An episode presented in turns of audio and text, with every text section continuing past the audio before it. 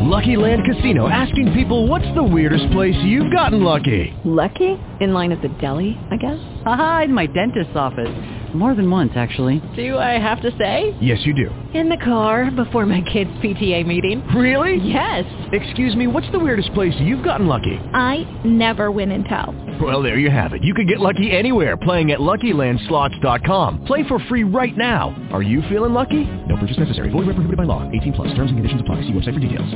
Blog Talk Radio.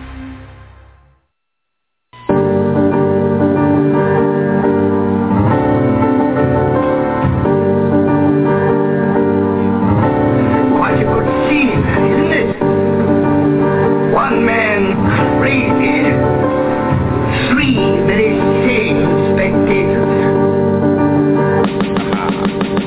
you stripping to get through college Instead of Gucci shoes Spend a few chips on You need to know the ledge This is not the time for blowing bread. So You are now rocking with the best. You know it's red you know it's blue. We wishing you the best. You know it's true. Out of murky waters the lotus grew. Out of murky waters the lotus flew. 50 cent soda blue. Look at what we doing with the knowledge.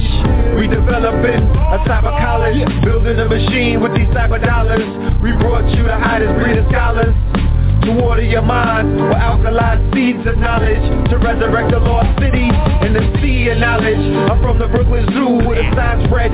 Don't feed the scholars, know the ledge. Every Tuesday and Friday at least two hours.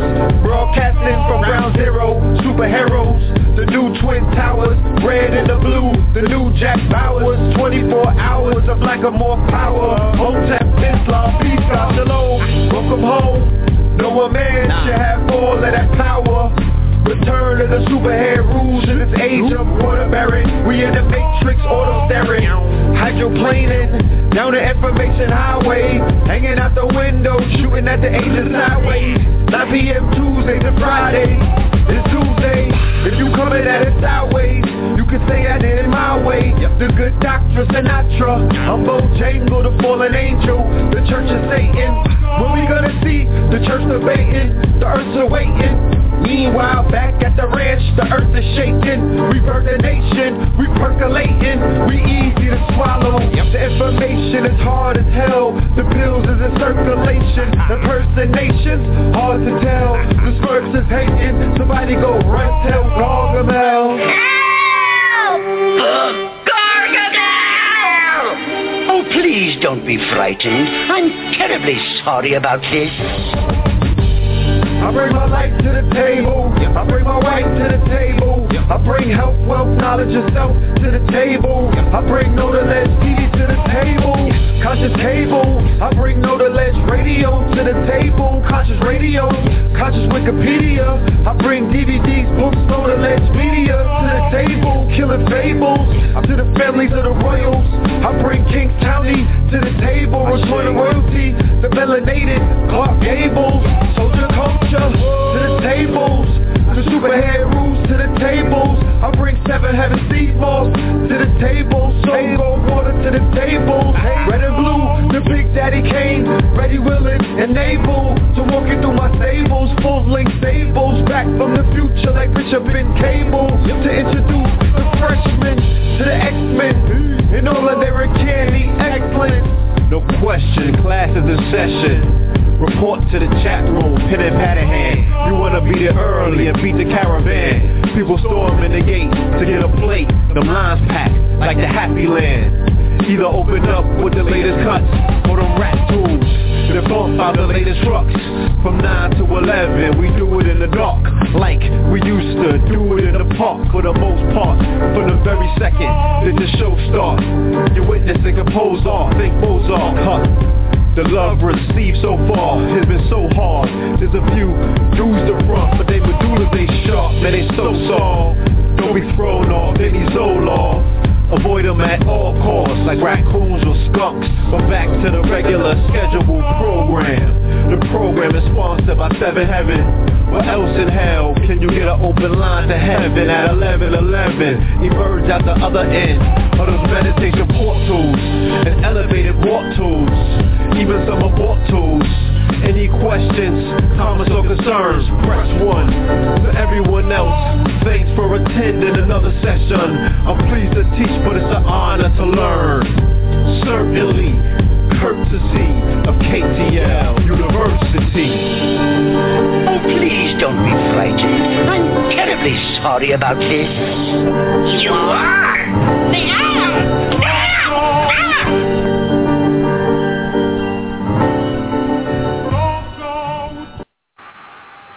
Peace, peace, peace.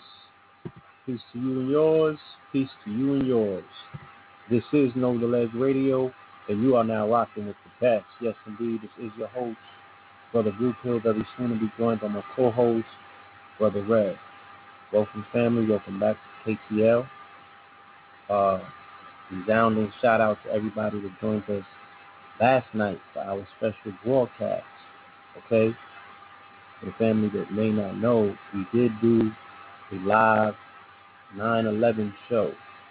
All right, right here on KTL Radio with Ra Aku and the Cosmocrats, and Cosmo Physicians for that matter. Shout out to Brother Ever Reese. Shout out to Brother Marku and all of the other Cosmo Physicians. That show can be retrieved in the archive. It is a certified, classified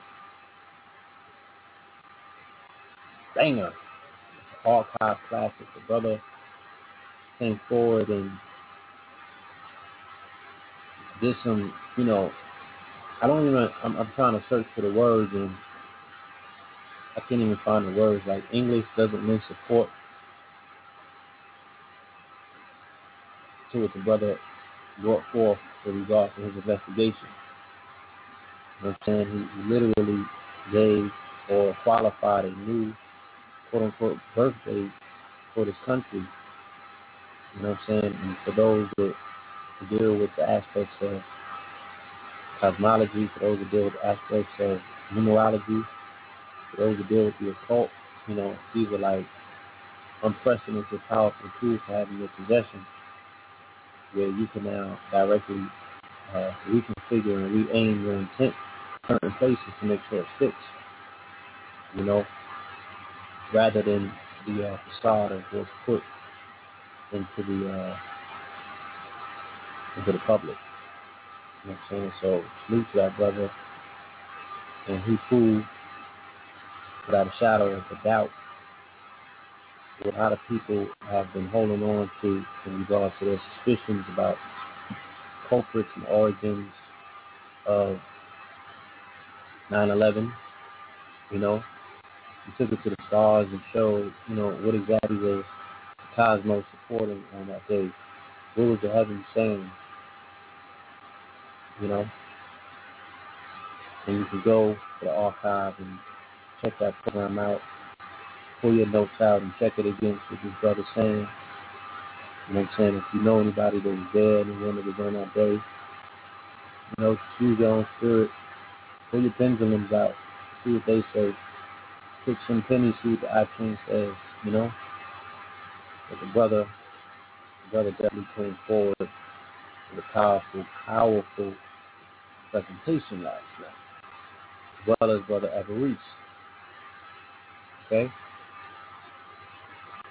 So, and we are going to be following up that tradition tonight with another powerful broadcast. All right? Our brother, Dr. Reverend Phil Valentine. You know I'm saying?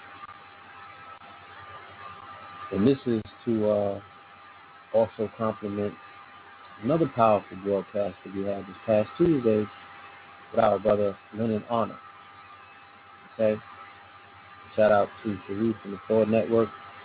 I believe Brother Honor was uh, featured on their program Violence in America Part 4 this morning. So you're going to go to the archive and check that brother, his show out, or his program for that matter. And how the show, no entertainment involved. Right? Check that episode out. And again, welcome for joining us on this most beautiful, beautiful night. Right. Uh, let's see. Okay, as always, we ask you update the status family. What out? Let people know that you're here rock the best. we have a flyer that's up on the network, you out on notice.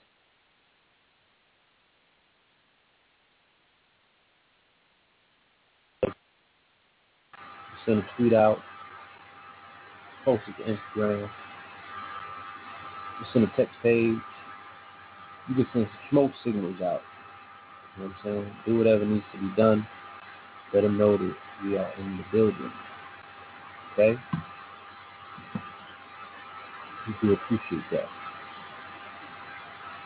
Alright? I am on a, uh,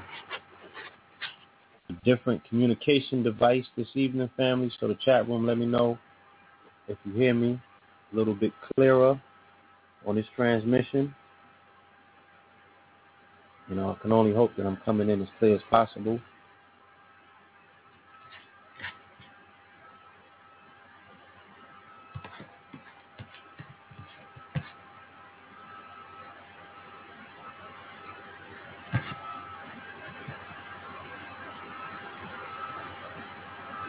Also, shout out to Sinetta TV. Brother has a clip up on his page on uh, Sinetta TV of me and Brother Red. We had a sit down. We interviewed by Brother Sutek out there on 125th Street, House of Consciousness. And that video was up. You I was getting some positive feedback from that. You know what I'm saying? We had an opportunity to chop it up about the origins of KTL, Know the Ledge Radio, Know the Ledge Media for that matter. Got an opportunity also to share some of our thoughts on some of the, uh, you know, the conversations that have been had, you know, the hot hot button topics, what have you. So check that out. You know, you get a different type of conversation with us when we're being interviewed, as opposed to here on KTL when we're just chopping it up with one another. So please do check that out. All right, share it freely if you so feel the need to. All right, y'all. I'm just waiting on my co-host.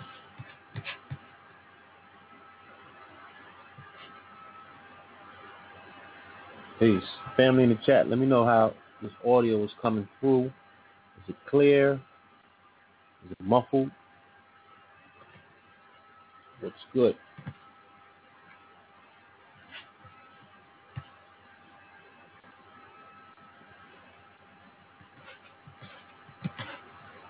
I never tried this feature out. I'm gonna see if I can call my co-host.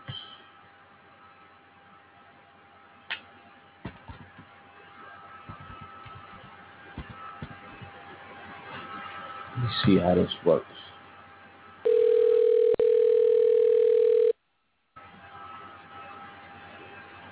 Okay. Live and direct.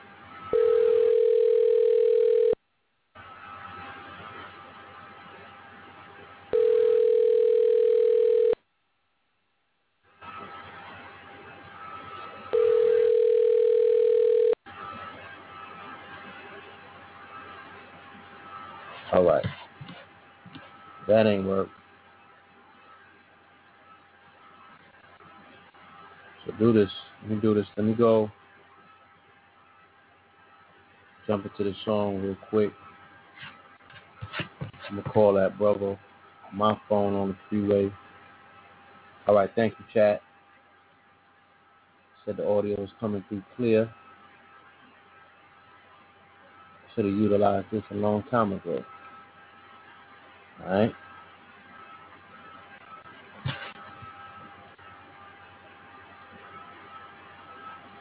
Yeah, so let me jump into the song real quick. I'm gonna be right back. Hold tight, family.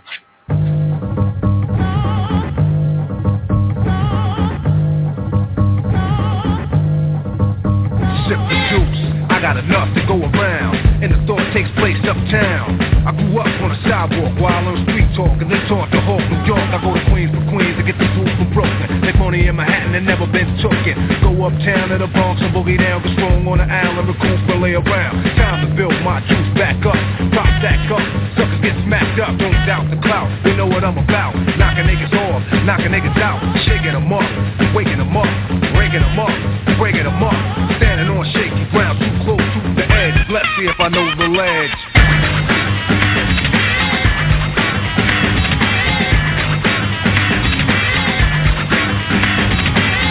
Trifling, shorty's here. I get cocked D, living 40s to beer. Here's a sip for the crew that's deceased. If I get revenge, then they rest in peace.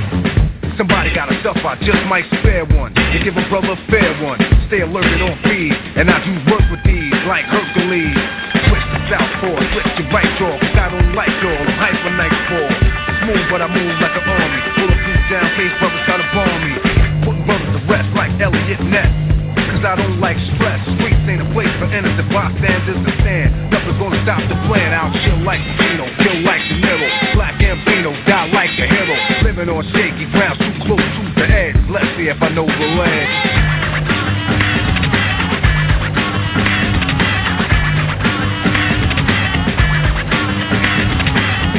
Shells lay around on the battleground, dead bodies are found throughout the town. Try to put shame in my game to make a name. I'ma put it on a bullet, put it in your brain. Rip the clock like a buckshot, who cares where it goes? Just keep the cash closed. No remorse when the life is lost. I paid my dues, paid the cost. And my pockets are still fat. Wherever I'm at, I get the welcome mat.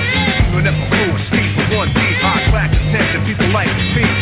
So come say hi to the bad guy. Don't say goodbye, I don't plan to die. Cause I get loose, and I got troops.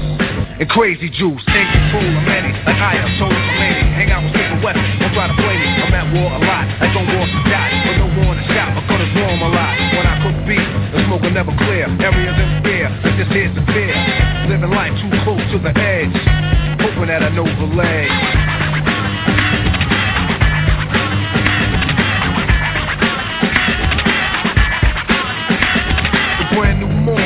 Time to yawn. Showers on, powers on, late for school. I catch the train, girl set the style and whisper my name. I push up like an exercise, check the intellect and inspect the thighs. Select the best one, pull it to the side, keep it occupied for the rest of the ride. Read on my resume, she know already cool. Just meet me after school, we can moan and groan until your mom come home. And you'll be calling me Aldo Capone, sweat me. You didn't wanna let me loose, come get me. As if you wanna sip the juice, cut the to me. So I take my gun off safety. Cause a lot of niggas hate me coming out of the building.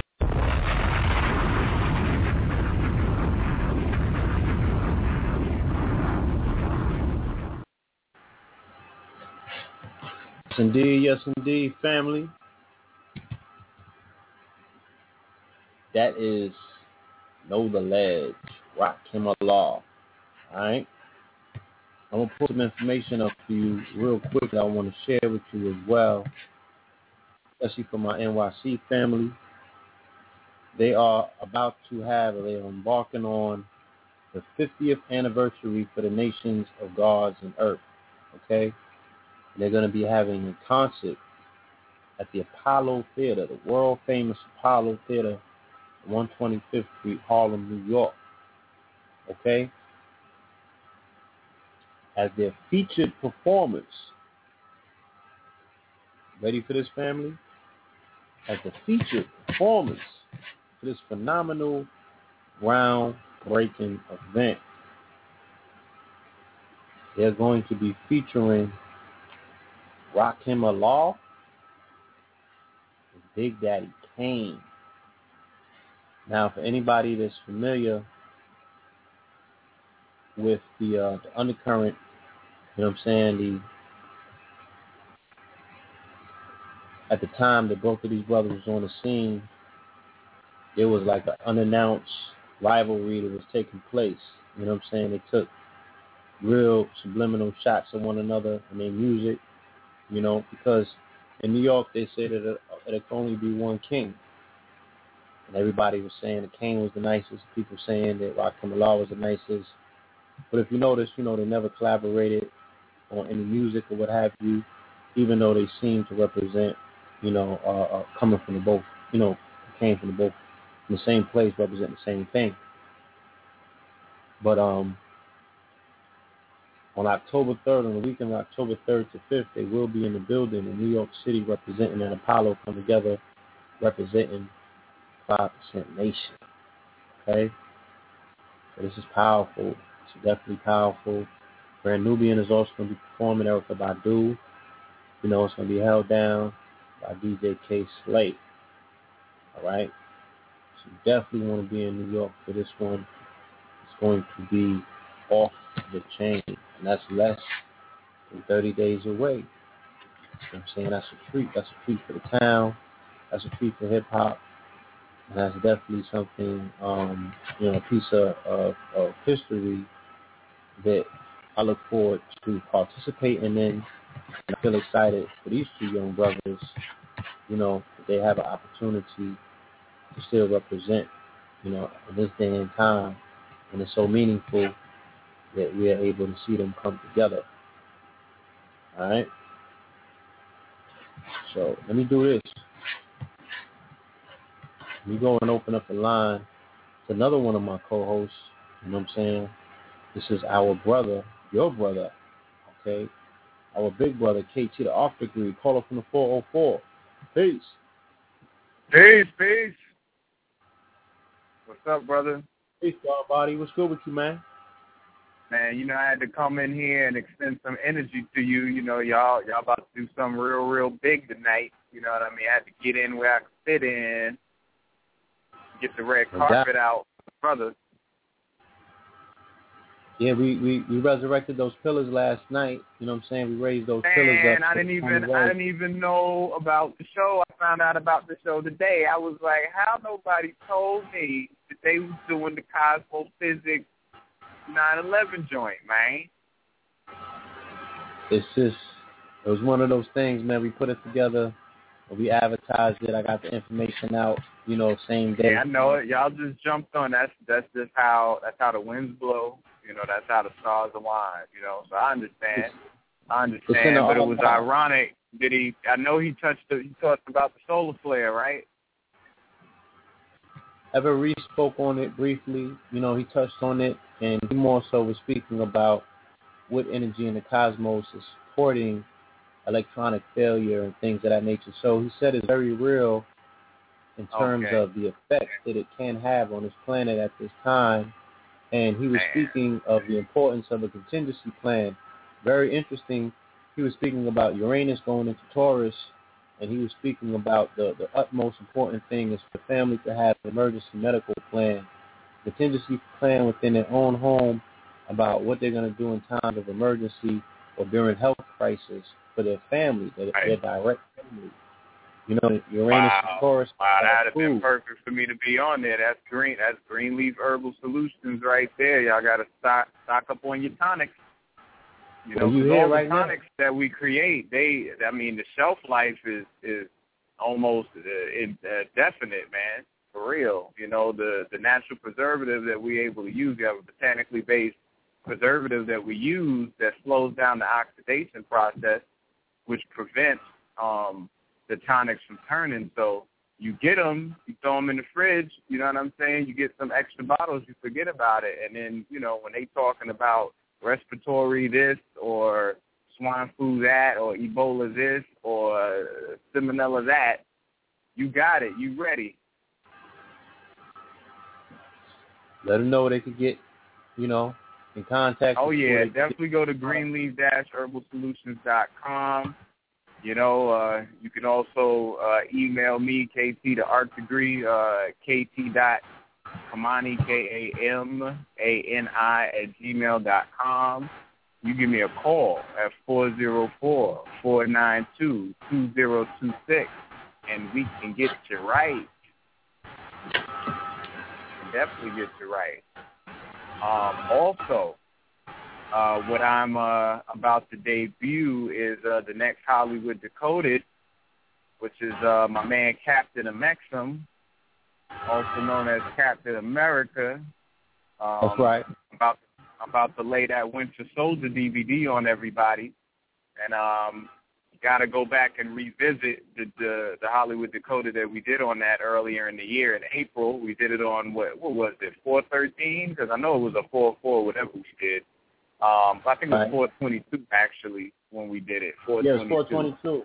Yeah, we did that 22. Yeah. So go back, you know, Know the Ledge Radio, uh, Captain America, Winter Soldier Decoded. Go on, put that in there so you get a little preview. And it really is more than a preview. I went in, but compared to this DVD, oh my goodness, we're filming it. This is an actual production. Like your, your young brother's going in, son. I think uh, I think you're gonna be proud of me.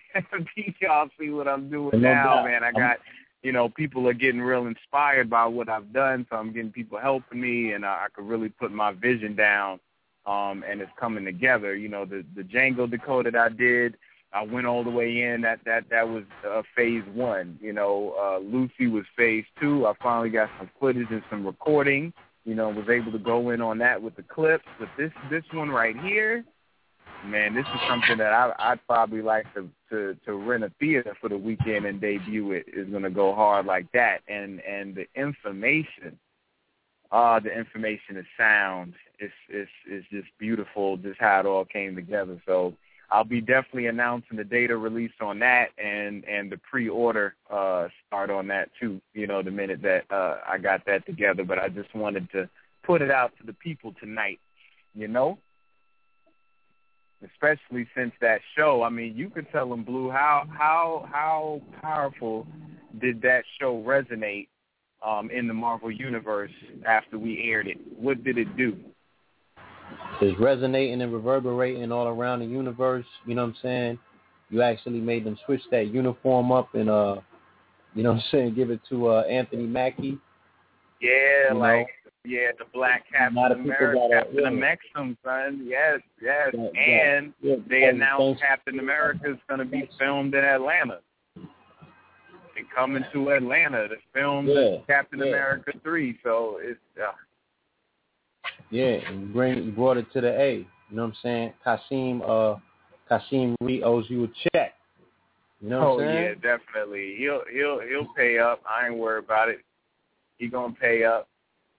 You know, That's what I'm want everybody about. to really understand that they're that they're part of uh they're part of something huge that's taking place right here and um it's gonna flip overnight, you know, with this decoded because I already see, you know, with the response with Lucy and the demand that I have um on my other ones, you know, and I'm releasing them just like films. Like, you know, people want to see, you know, Batman versus Superman, but they got to wait till 2016.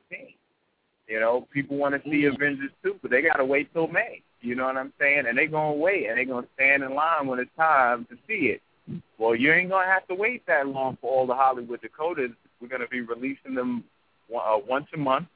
Um, so the next one is going to be at the top of October, and I'll I'll be releasing the exact date. The pre-order will be, you know, like the third week of September when I set that up. Drop it on the blood drop it on the blood moon. Oh yeah, yeah. You already know how it's gonna go. You already know. You already know. And in November we're gonna have another one. November we're gonna be getting into the Dark Knight and the Man of Steel combo together. Yeah, yeah, yeah. We're gonna keep it moving. Uh, and then we got December, January. We're gonna be rolling them out. So um, Captain America. Um, I know people listening. They like, oh man, I know there was some deep things in there, and I heard the show, but the stuff that I have uh, on this DVD, it, can't even compare to the show. It's, it's about twenty to thirty times more information in this DVD. It's it's crazy, you know, and it'll it'll lead everybody on a on a beautiful uh, adventure, digging in the wormhole, comparing, contrasting notes, coming to conclusions on some powerful alignment, you know, in their mind. So it's uh it's, yeah, it's gonna be They great. They also us. introduced the concept in that movie about algorithms that we may get a chance to visit on this show when we're Oh talking man. about when we're talking Yeah, about yeah. I, I mean, Phil, every everything everything Phil's gonna say tonight. I'm gonna tell you the the reason why Hollywood Decoded exists, and I say this as often as I can, was because of Alexa, um, dark matter, the, the dark matter paradigm that I listened to back in like '01. This was right before the towers fell. Now, right before the towers fell, when I came up to y'all, you know, we was up there. Shrooms was out. You know what I'm saying? And you popped in that Valentine uh, DVD for me and Ant and Entourage. You know what I'm saying? And he Yeah. was breaking down X Men. You know what I mean? I always saw themes in films, but when he broke down that X Men and went into the Adam Anti Ohm and the Jean Grey and broke down Professor X, and I was like, from that point on, something happened to me. And when I started going to these movies, I would just see everything, and it just started growing more and more and more. So whatever he talks about tonight, which is going to be definitely a grown man business, um, it's it's it's probably going to end up being on the DVD, some variation of it, because you know I I studied studied Valentine over the past ten years, man, fifteen years. What am I talking about? Ten, fifteen, too. And um, That's right. he got he got everything to do with my foundation in the metaphysical realm. You know what I mean? I, I owe a lot to the elder, um, and I, I give much thanks for him and all the work that he's done, uh, stimulate me and get me moving in that direction. And I'm just carrying forward just a piece of what he put out there. You know, the movie thing. You know, um, along with the information. So, you know, he's definitely going to touch on things. I can't wait to hear what it's going to be. I've been telling people all day, they ready. No doubt. So with that, let me give you your just due. Yes, sir. Yes, sir. I appreciate you. Yeah.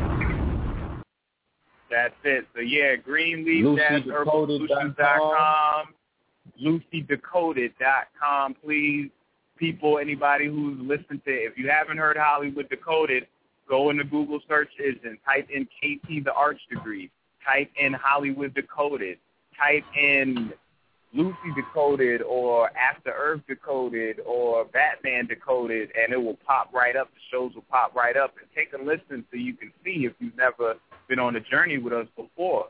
And um, and if you like what you hear and you're feeling it, go to lucydecoded.com, order yourself the DVD, not be disappointed, and prepare yourself for the next line in the series. Create your library because you know this is history in the making. That's right. That's right, brother. Making it happen. No doubt. Oh yeah, one more thing, one more thing. I got to do do I have another two, three minutes? Yes, please. Okay. All right. Now, you ever heard of American Ninja Warrior? Yes, I have. Have you watched the show yet? I, I have watched it. I used to be a uh, American Ninja Warrior junkie. Yeah. Okay, well, let me let you know that your young bro, KT the Arch Degree, found an obstacle, uh, an American Ninja Warrior spot down here in Atlanta, and I joined over a month ago, and your boy is spazzing out, son. Oh. I'm getting my ninja on. Son. Yes, man. I got the sounding ladder. I got the war- wall, and I'm putting out a Ninja Warrior challenge because, you know, uh Valentine's Yeah, coming on tonight. and He's going to be talking about open season and how we getting picked off. And I'm going to let you know these spots. This Ninja Warrior is is Caucasian dominated pretty much right now. People might It's like, think it's yeah, just a game or a joke. To, go to all the all the cross fitness spots, you know what I'm saying, and they do a, lot of the uh, moves that are similar to, to Ninja Warrior. Oh yeah, yeah. It's a CrossFit gonna- that I go to. It's a CrossFit that I'm actually a member of. But at this CrossFit, there's a brother that actually built the obstacle course off the show. It's about 15 of the obstacles from the show that's on there. Right. And I train with I train with the Ninja Warriors that are on the show. Wow. Yeah, man, and they and it's amazing. It's amazing, and it just teaches you, you know, how to overcome obstacles. It teaches you that if you were in the woods, if you were in the jungle, if you were in some life or death situation out there and you against the elements, how will your body, how will your your your your, your cardio, how will that adapt to the situation? Because just pumping iron in the gym, just getting on a on a on a cycle, you know, that's cool, but how about applying that in an environment? and that's what this particular uh that's what this thing teaches you. And it's uh we talking grip strength where you using just the fingertips of your hand. You know what I'm saying? I already know. Uh, I, I've always been magnetized to want to uh take that level of training. Like I said, they were uh, actually. it's down when you come down here. You know I'm bringing you. You know that. Oh nah, I'm gonna be there in a second, man. They was filming it on Venice Beach when I was out there, so I watched oh, some of the options.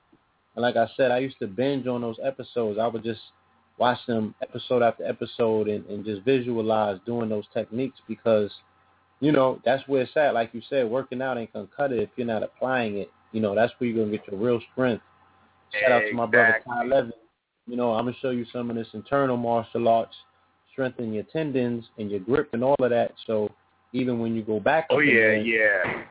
I got my more. wife teaching me that right now because you know she got um she got her certification in international yoga. She can teach yoga anywhere in the world, and uh she teaches intuitive yoga, which deals with strengthening ligaments and and all that because it's about stretching and alignment.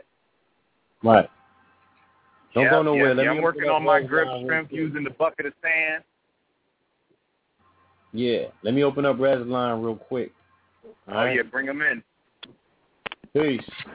Bring him out. Bring him out. Peace to the There gods. you go. What's Peace up, to the Red? family. Brother Red Pill in the building, reporting live and direct. Welcome to Know the Ledge Radio. We are here in the building with the trifecta, KT the Arch Degree, red and the blue. What you gonna do? Talk to me. The Trivium, baby. El Rojo. I'm talking about. Yeah. El Rojo, sir. El Azul. There we go. What's good, Should KT? we get into this episode since we got the uh trifecta in the building? You know what I'm saying? Can we open up the door and make way for the uh the master teacher? Oh, is he That's here? If right. he's here, I'm gone, son. If he's here, Nah, I'm don't go nowhere.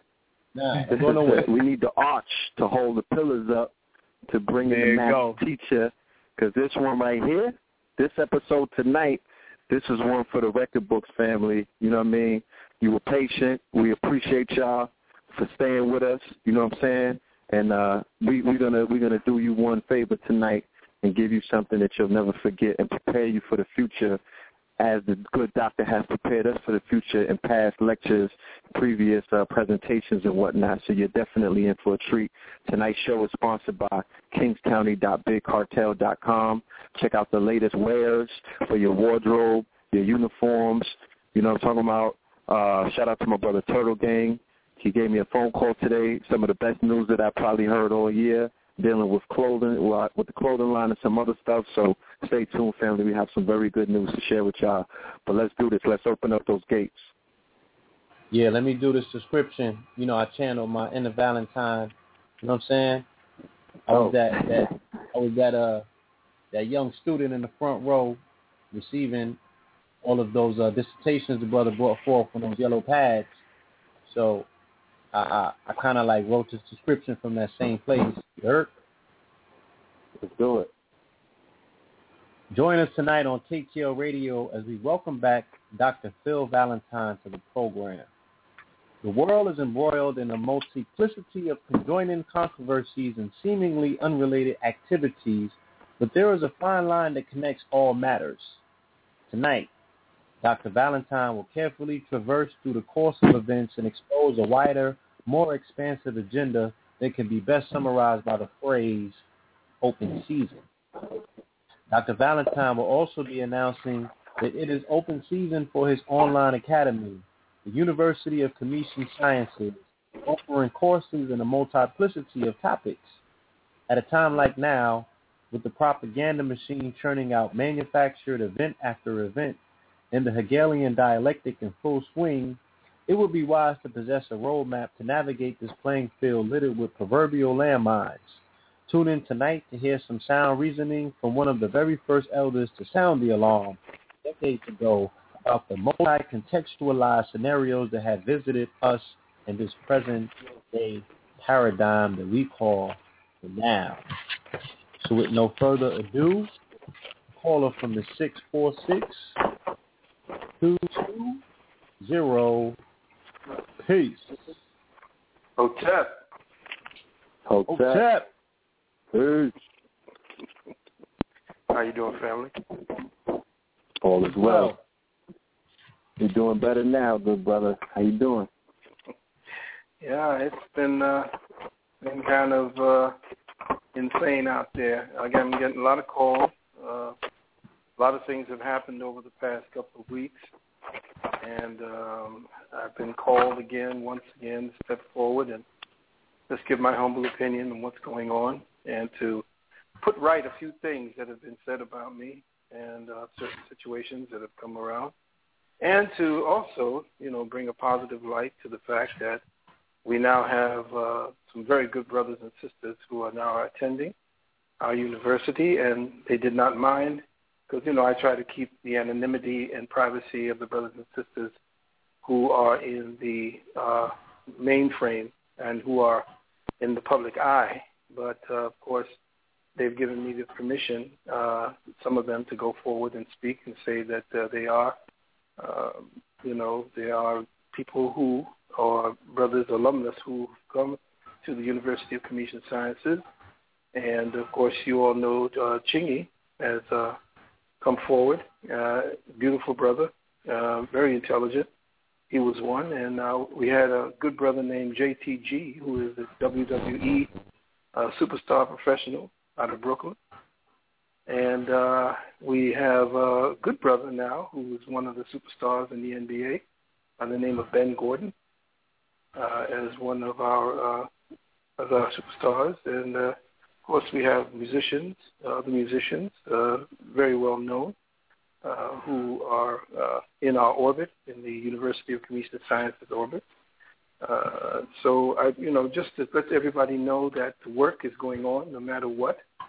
And uh, for those who are my friends as well as my uh, enemies, uh, we're going to put things on balance or bring a little ma'at to everything at this day and age in this particular time. Indeed.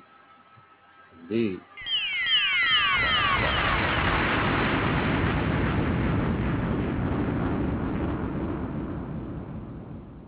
That definitely was for your efforts. You know what I'm saying? Your good work is always going to be recognized. You're always going to magnetize and bring forth the best that are out there that are yearning for this information. And it's only going to get bigger. So please, you know, continue to focus on what it is that you do. And we all know what that is because a tree is best known by the fruit that it bears. Good, thanks.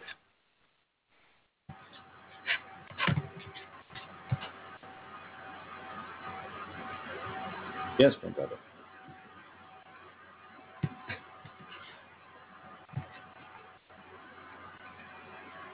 So here we are.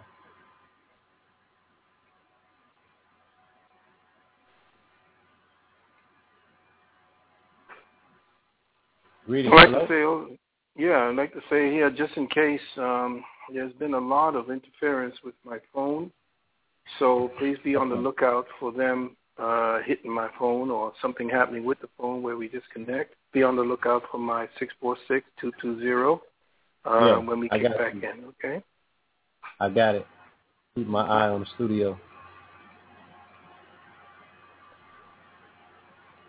Yes, so as I mentioned in the description, there are a uh, plethora of scenarios that is competing for the attention, you know, of the people, of the populace. And Indeed. although they seem like they're unrelated, we know and we were prepared by you a long time ago to look for the through line in all of these events and where they all connect. Indeed. Indeed. So I don't know if you care to start from that particular point or if you want to address them each individually. Well, let's uh, let's take whatever it is. Uh, I'll follow your lead, and we'll take any uh, topic of distraction. Now we're going to see a topic of discussion, but we see a topic of distraction that those in the media and in the governments uh, want us to uh, pay our attention to, and well, what they feel right. is uh, is necessary for us to maintain our visual on, our, our visual on. I think one of the most um, profound and, and telling situations, you know, that is competing for people's attention at this particular time is ISIS.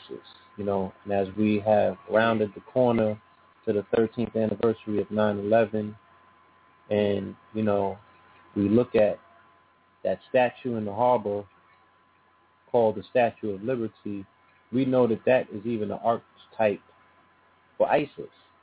So are they saying that they're going to war with liberty? How does one differentiate? So, you know, we found ourselves at another place 13 years later with another organization that was created by the government for, uh, you know, dubious amount of reasons, but now they've painted them like they're the boogeymen. And, um, you know, indeed, you could take it indeed. There. Yeah, indeed. Well, you have to know that first, most people are not aware of what ISIS is. We know spiritually what ISIS is. It's a perversion of our uh, our uh, cosmic mother, who was Ast, Set, and the ISIS essentially is a Greek uh, uh, perversion of that in their own language. And uh, in this case, the ISIS, I believe, means Islamic State of Iraq and Syria um, on the news, they also call it ISIL, I-S-I-L, which is the Islamic State of Iraq and the Levant, the Levant being that area uh, that is under a whole lot of uh, uh, tension right now, where they say the Levant is that archaeological area where supposedly, and I'll take this off the key or off the kilter for a while, where the uh, Neanderthal came to power so to speak, and uh, from the east over by Asia and the fusing of Africa into, if you look at the uh, the astro, the, astro, the uh, archaeological records, is the fusion of Africans and the Neanderthal was in that place they call the Levant. But in that area is supposedly there's a tension going on. Uh, the creation of ISIS was actually funded by uh, Saudi Arabia and uh, other uh, Morocco and other uh, Islamic countries for the purpose of actually backdooring or getting into or blindsiding Syria. A lot of people are being distracted about this ISIS uh, being, you know, a new thing getting ready to attack the United States. Well, the United States is is going at it seriously, just like they're getting help. Uh, the United States said that it, it's the uh, Muslim countries that are actually helping them in going after Syria, which is why Obama is going after Syria right now. And the reason for that is that uh, uh, Syria is essentially a kind of conduit, uh, an energy conduit to Europe. And um, they are trying to now this whole war over there in Ukraine and, and these areas are them vying for what is going to be a trillion uh, cubic square feet of uh, gas. And that's what this whole thing is about. I don't believe the hype about they're coming after freedom and they want the, you know, jihad and all this. This is all a game. It's all about money. It's all about future of the next 50 years. And everybody is fighting because Syria has, just like um, Iran, they have this thing where they uh, put together and announced a pipeline that is going to be pumping out something like uh, four, three to four billion cubic feet of natural gas per day, and that's supposed to be coming up in 2016. So everybody's bum rushing to try to take over the government over there for what they're about to do uh, to the United States as far as energy is concerned. So since the Saudi Arabia and these other people are all hooked in with that, they got this incestuous thing. Remember, they ain't no Islam, they ain't no Christianity, they ain't Judaism. The people who are on the top don't really give a flying rat's ass about the religion. They keep the cattle and the lower people, people who don't know no better, they keep them in that state of um, frenzy, religious frenzy, religious for them to be able, yes, to be able to to manipulate them to war so that they can essentially have the riches of other people's land. What is war? War is to destroy another person's economy, excuse me, take it over, undermine the dollar, buy it at cheap, and then raise the value again after you've stabilized the economy. So it's about subsuming someone's economy by taking whatever it is that it, that economy is based on. And in this case, where you're dealing with Syria and going after Iran, uh, the dude who was supposed to have, um, they were supposed to have made a deal with Syria about pumping that, that gas and giving that gas over to the United States. But Syria made a deal with Russia. And so that's what this is about. They cut the deal and they went behind them and said, no, we ain't going to make the deal with you. That would have made Russia and Syria and um, uh, Iran, they would have been like the, the, the, the uh, natural gas um, monsters over there in the east, right. and they ain't having that. See, but that's what this is all about. Don't let that. It's, it's Turkey, all of them, they're all fighting for that next 25 years of energy that's going to make trillions of dollars. Mm. Wow. So the oil just, you know, that was a thing of the past. Indeed. Yeah, it was called the Islamic Pipeline um, back in the day. Uh, well, back when they were actually putting it together. But um, this thing called the Islamic Pipeline, um, that uh, they were, they, I mean, I forgot the name of the region they found it. I took it was uh, uh, Qalamoun, is where they found all of this, and they were, you know, getting ready to say to Europe, we have all the gas you need. You know, you could come to us, and they cut a deal, like I said, with of coming to the United States. They cut a deal with Russia, and that's why you see the war going on in the Ukraine against Russia, and why you're getting ready to see the United States with the backing of Saudi Arabia and Turkey to go into and take over Syria, and to next one next move after that is Iran. Hmm. Can you can you give a little bit more of a background story with the Ukraine? I don't think a lot of people understand the complexities that are involved with that. You know, who are the sides? You know, hearing about uh, uh, Nazis or neo-Nazis and things of that nature. I think a lot of people are confused as to what role exactly Russia plays in, in that skirmish. Well, that's that's all Rothschild. You have to know that the Ukraine is Rothschild, and Ukraine just found a couple of hundred million gallons of oil that they themselves are. I'm sorry, I'm hearing. I'm hearing Hello. I'm t- I'm hearing a very loud noise coming through on my end.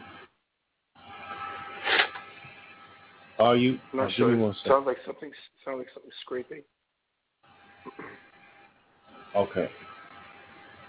Yeah, it just sounds like something's in the flange and it's scraping. But anyway, um, you know, just to make this sh- story short, the, U- the United States went in to destabilize the Ukraine because Ukraine is a stepping stone. It's a segue uh, into the borders of Russia, and what they're trying to do is to destabilize that region and turn the people there who had had bad history with Russia to get them back on their side. But ever since they uh, sided with Russia, in fact, see, Putin is like a superstar. He's like the Russian uh, John F. Kennedy. You know, no matter how nefarious he is, he's a trillionaire. They don't care. He's been the one battling, you know, uh, against the Western forces. So what happened is the people of the Ukraine said, well, we ain't going to deal with the United States of America right now because essentially they have been, uh, they've been the ones that, you know, uh, came up against us. They're the ones who uh, have been undermining us. They've been ripping us off. Russia had had promised them to become autonomous and had promised them to be able to put their own leaders that they are favorable with or were favorable to Russia in there. Well, instead of going with the West, that Ukraine, Ukraine went with, with Russia and that coalition. remember, they're also now coming under the BRICS uh, consortium, and that is Brazil, Russia, India, China, and South Africa. There's a whole new economy getting ready to kick in very quietly that's going to subsume or at least give a challenge to the uh, the Federal Reserve oil dollar. The, the BRICS are going on uh, essentially gold and silver and, and, and the riches of the earth as the backing for their dollar. And um, so Ukraine is was actually set up. The counterinsurgency, just like the CIA, always wants to make sure that uh, that a, a region is stabilized in favor of Western powers. So the CIA is the kind of pit bull to make sure that you know that your your grapes are coming out of one country, that uh, in Ecuador your pineapples are coming out and nobody is messing with the pineapple production. The CIA goes in to make sure that governments are favorable to the Western interests, which is Rothschild's interest. And so the Ukraine now finding all this oil and being the segue between the pipelines that are going to be running through the Ukraine, running down from up in northern Russia, right down through the southern parts, going into the southern parts through the Ukraine, they wanted to make sure that the United States wanted to make sure that they had a friendly government there. So what they did, they began to destabilize that country. They began uh, raising up so-called neo-Nazis. They needed factions to go in there. So they imported a lot of these people. A lot of the people that you see that are the dissidents, the so-called freedom fighters, these are people that are carted in after they've paid off certain people to get them across the borders. They bring in these uh, private militaries that they fund, and they go into the modes of destabilization because they learn destabilization in camps uh, by, uh, taught by the CIA and the government. And of course, uh, for the to preserve our way of life, and that is exploitation and the bottom line. They make sure that they have the most sophisticated sciences and the most money to throw at anyone. They can buy anyone off, or if you don't get bought off, you get killed off. So the, uh, Ukraine is to bring Russia into a state of war or to a place where um, that the destabilization of that part of the world uh, that wants to build up and wants to become a part of the Russian satellite uh, countries. Uh, the United States ain't having that. So there, any place that you see destabilization where there's certain factions or terrorist groups and all that, just know that's the CIA. Indeed. They've been quite busy all around the world because these scenarios are popping off in a lot of different regions simultaneously. Mm-hmm. And you got to give it to them. You know, they got their plan down. You got Zbigniew Brzezinski and all of these people. They've been planning this for like the last 40 years, like the Ebola. Ebola was something they were working on for 40 years, you know, but they couldn't weaponize it. Uh, the only way they could was to actually try to incubate it in this white man that they brought over. They needed all different types of strains.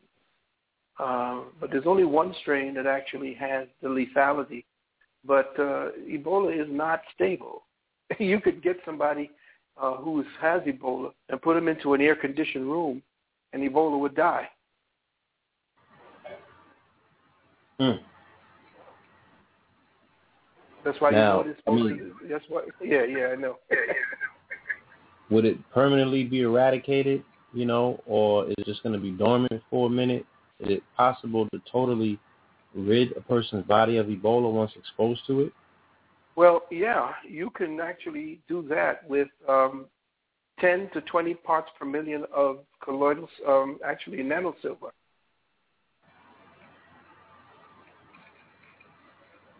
Nanosilver would have done it. And you can, and, and again, remember the Ebola itself, there, there are different types of Ebola, and that's the thing that most of us have to become aware of. There are different strains of Ebola, and it's a pandemic that's a not a non-demic, you know, if you want to look at it this way. Um, you have to look at it this way that um, they're trying to distraction. You have to remember that what we have happening now is a financial meltdown that's due to be seen uh, by the time October going into the next spring.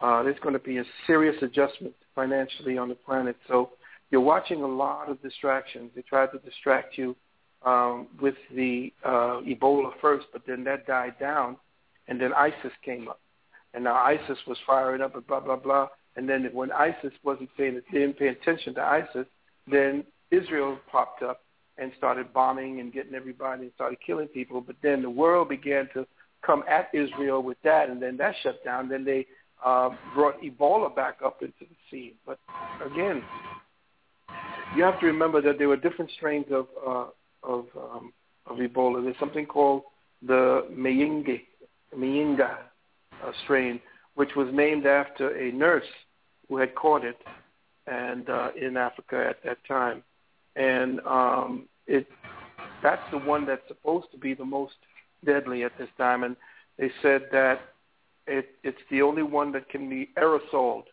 And you have to remember that Ebola, they say, the way it was created, because Ebola has a patent, uh, the United States has a patent on one of the strains of Ebola. And the thing about it is, is that they took this strain that they found, and you notice they they keep Africa in an underdeveloped state so that disease could be, um, you know, grown like you would grow a mold or you would grow penicillin. They grow diseases right. in Africa. And what they do is they look at it to see what they need to do and then they weaponize it. Because any disease is nothing more than an expression. It's not something that's autonomous. Let me say this to you, family. Disease is not something autonomous from the body that is actually expressing it. A body expresses disease in order to show you what type of work is going on at the deepest levels.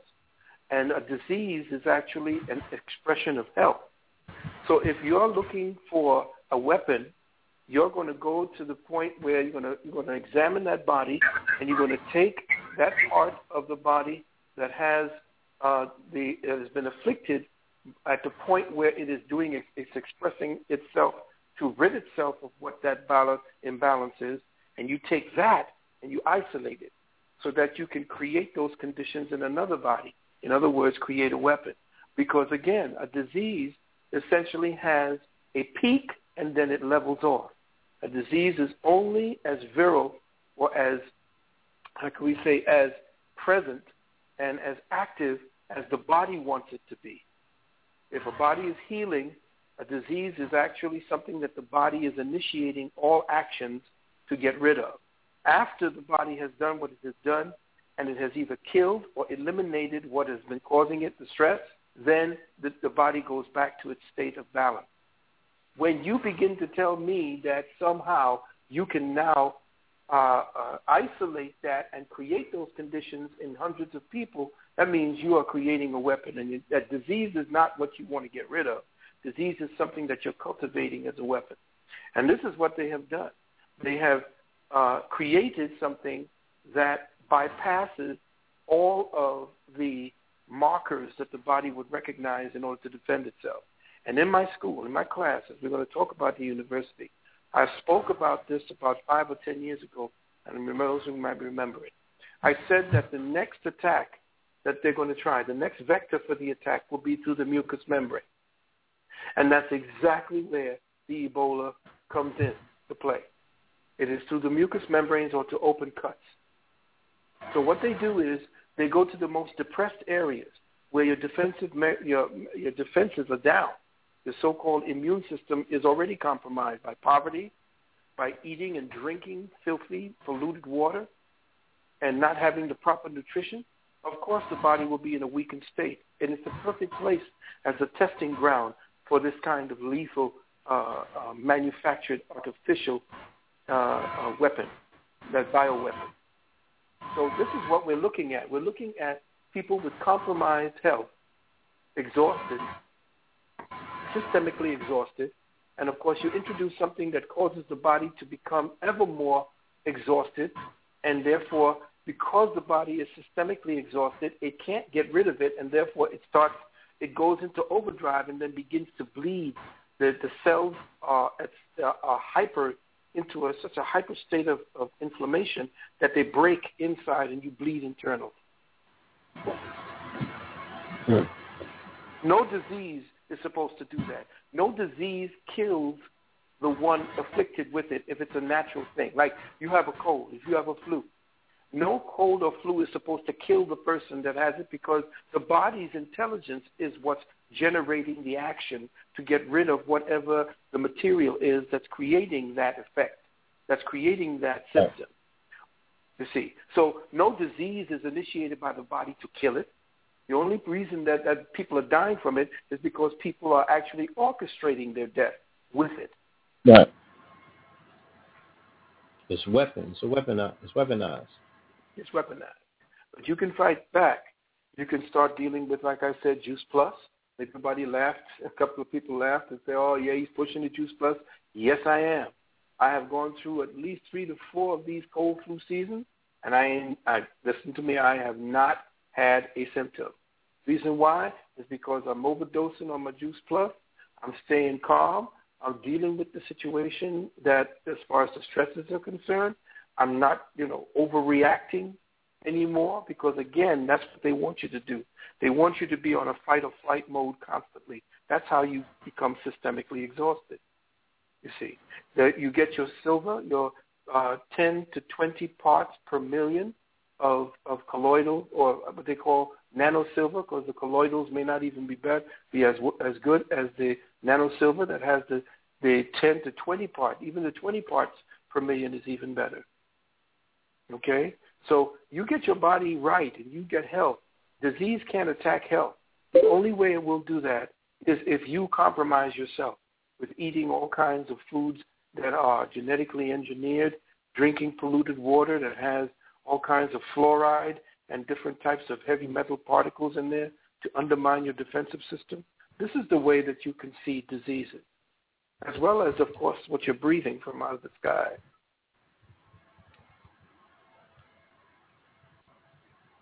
Indeed. Indeed. Now, do you see a connection with, um, you know, the fact that a lot of people have been emotionally responding to the activity that has been taking place with our young sons getting gunned down in the street. And as a lot of people witnessed Ferguson, um, almost immediately afterwards, these respiratory problems started popping off across the country with school children. Now, just like you mentioned, a person cannot be in a state of stress and at the same time have a uh, you know fortified immune system because the immune system shuts down. So, can you speak to that? Is that a uh, campaign as well that is being launched to put fear in the hearts of you know melanated people in particular to make them more susceptible on this side, just like mm-hmm. you were mm-hmm. saying that Africa is a breeding ground for these diseases. You know, is this stress, is, is, is the trauma and everything that's being shown daily on the TV, dealing with the open season on our sons, you know, and our brothers, our fathers in some cases, you know, rest in peace to Eric Gardner, you know, how is that being played out in terms of, in, in, in your judgment? Or we're looking at, yes, we're looking at a staged um, I guess what you would call the Hegelian dialectic. You're looking at staged, um, how do I say it, uh, presentations, for want of a better word, uh, to uh, exemplify the powerlessness of African peoples here in the diaspora. We don't have a collective leadership that's even working behind the scenes. We only are in a reactive mode. We are constantly in reaction to. We, we have not dug in our heels and acted from a specific premise of power, one that would galvanize us collectively. I see that we have this day of absence or uh, going completely with black-owned businesses which is admirable and something that is a start. I see it as uh, something that could be uh, a small match that has not yet uh, reached or touched or connected with the kindling that will make it into or allow it to combust into the kind of fire and passion for a purpose. I haven't seen that yet, but I feel that that is a admirable and very tactically uh, uh, practical start to begin galvanizing uh, peoples of color, African peoples of color, uh, and other peoples of color here in, in, in the wilderness of North Mexico. I, I would say that as all things start with a seed before it grows into the oak, that there should be a 24-hour, seven-day, 30-day, month, 60, 65 years that we're doing this every day. It should not be just one day. We African peoples here have a kind of social, uh, psychosocial uh, ADD. It seems that we are so caught up in what's new and we are so distracted by so many things, especially when you go to Facebook and you go to these different uh, social media. What they what they did, it was genius. Um, in 1984, uh, it was the book that that outlined what our future could be, a possibility of what our future could be. And in that, the author said that the powers that be took everything away from us. It took our books, took our education, or took our entertainment, took our freedom, took everything from us. But they found that that would not be practical in controlling the people because sooner or later a leader comes up from them and it will topple those who have taken everything from them. And even those who are in the ranks of, of the of the elite would defect at one point or another. So they said they couldn't afford to follow the blueprint that 1984 did. Fast forward or concurrent to that, another book came out by Aldous Huxley called Brave New World. And in there, the context was that everybody was super flooded, saturated, inundated, over, over just completely overbearing with information so that they did not know what to believe. So we just had, so what they did was they said, okay, let's open up the internet and put everything on the internet and everybody, whatever it is we got, we know who is who and we know how to communicate with who. Of course, that's beginning to backfire now. But with the inundation of information and the, and, and the sophistication of bringing news in real time from around the world, we have become so distracted by what other people are doing to keep us distracted. How fat is that one? How black is that one? How white is that one? How crazy is this one? What is this one doing? Blah, blah, blah. We're not focused on a central purpose, and that is to unify ourselves because we are so disunified in our mind. And it has been a brilliant tactic to keep us in that way. So now, how do I remember what did I say? What did I say? And I know you've been there at the beginning. I said, when we stop paying attention to them, what is it that they start doing in order to get our attention? Oh yeah. They start going crazy.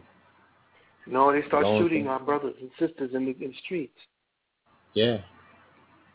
Yeah. I said this, you know, ten years ago. I said more than if you don't look like you're paying attention to them, and you and and they want your they want you to give them the excuse to try their new weaponry and their new control tactics on you. They will shoot you, do all the most heinous things. They will beat you on camera. They will see what your levels of reaction are, how completely brain dead and numb you are to all yes. the violence. And you're you've gonna, been numb by the violence. You've been.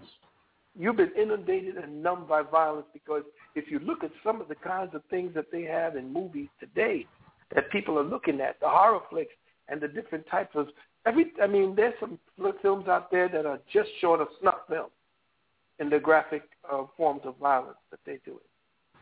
And that's what our children are going to see. That's yeah, what and they love him. on Our people love him. yeah. Mhm. And they have become saturated. So they have given us their mindset. They have given us the horror of their mindset, and they have numbed us. Fear numbs us. And so people like myself who've been saying this for the longest period of time, we get caught up in this soup, in this gumbo of brothers and sisters who are still saying the same thing, but we're not coming together. We have about 10 different factions of Moors, 10 different factions of Kemites.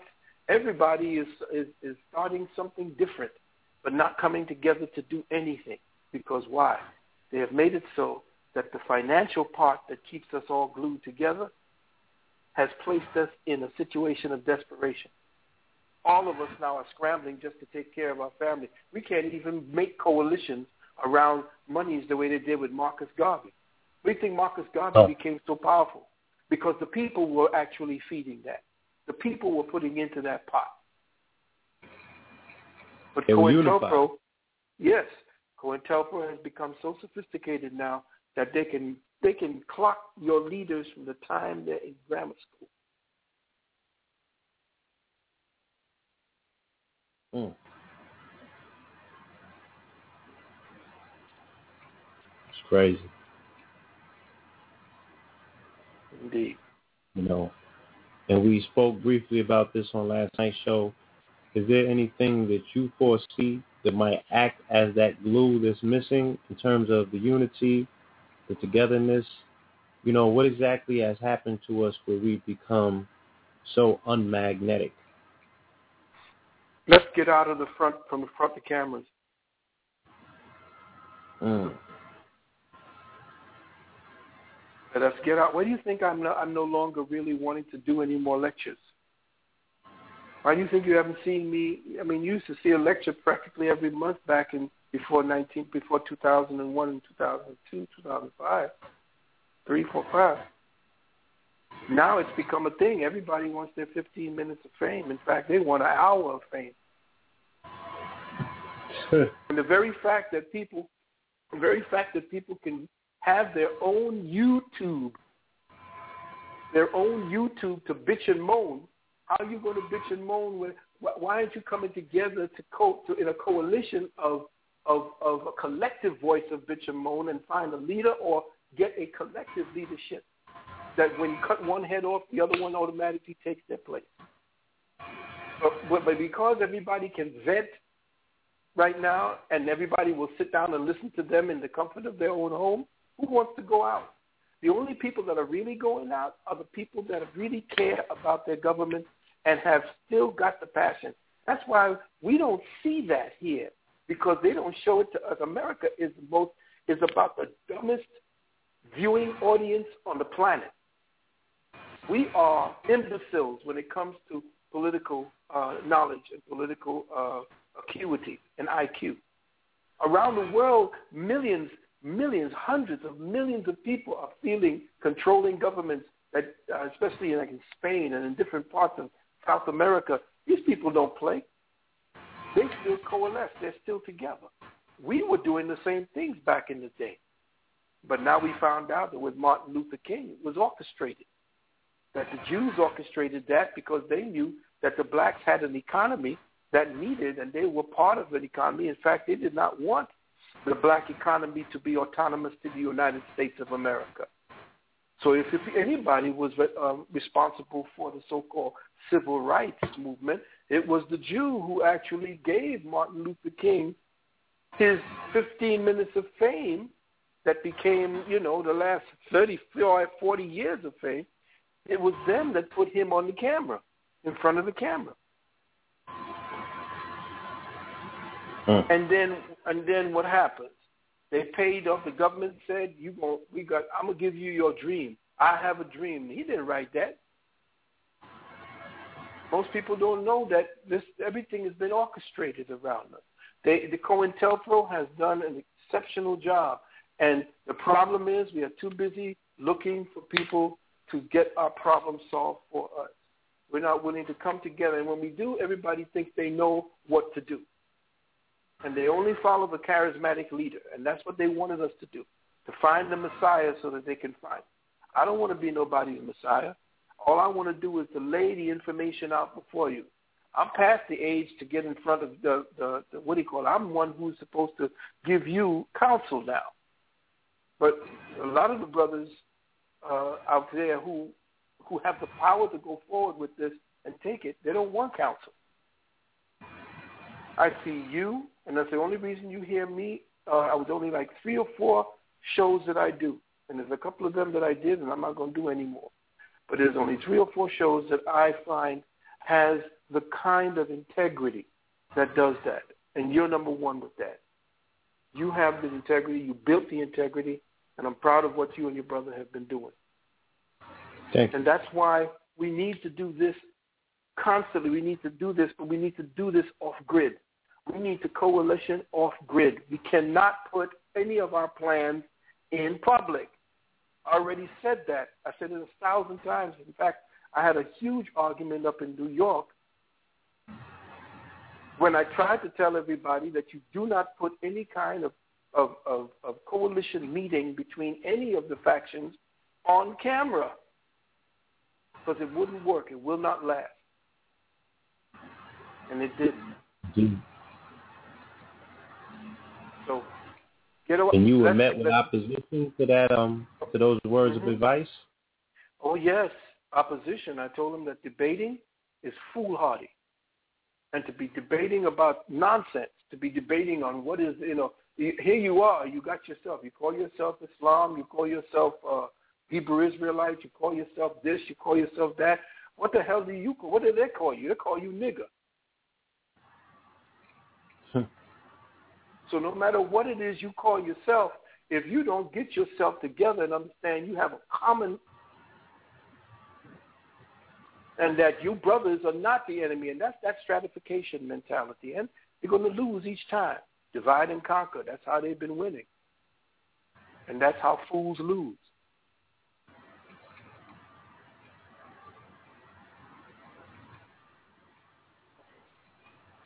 Hmm. But again, like I said, we just have to wait because sometimes it takes a little while before things sink in. And that's why a lot of times I say things in the beginning uh, that sounds crazy.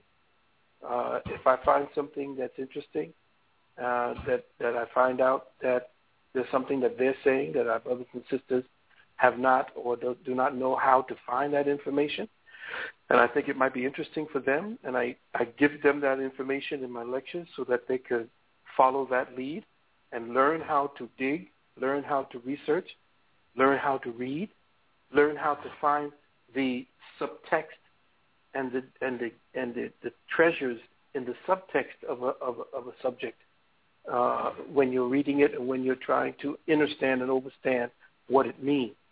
And so when I begin to come up with all kinds of controversial things, you know, um, you know, I was in uh, uh, just a little while back. I was in this controversy on uh, on Facebook uh, about uh, you know what I had said uh, in the Obama lecture, and you know Yes. everybody went you know crazy. They went ape on that, and you know I really don't care.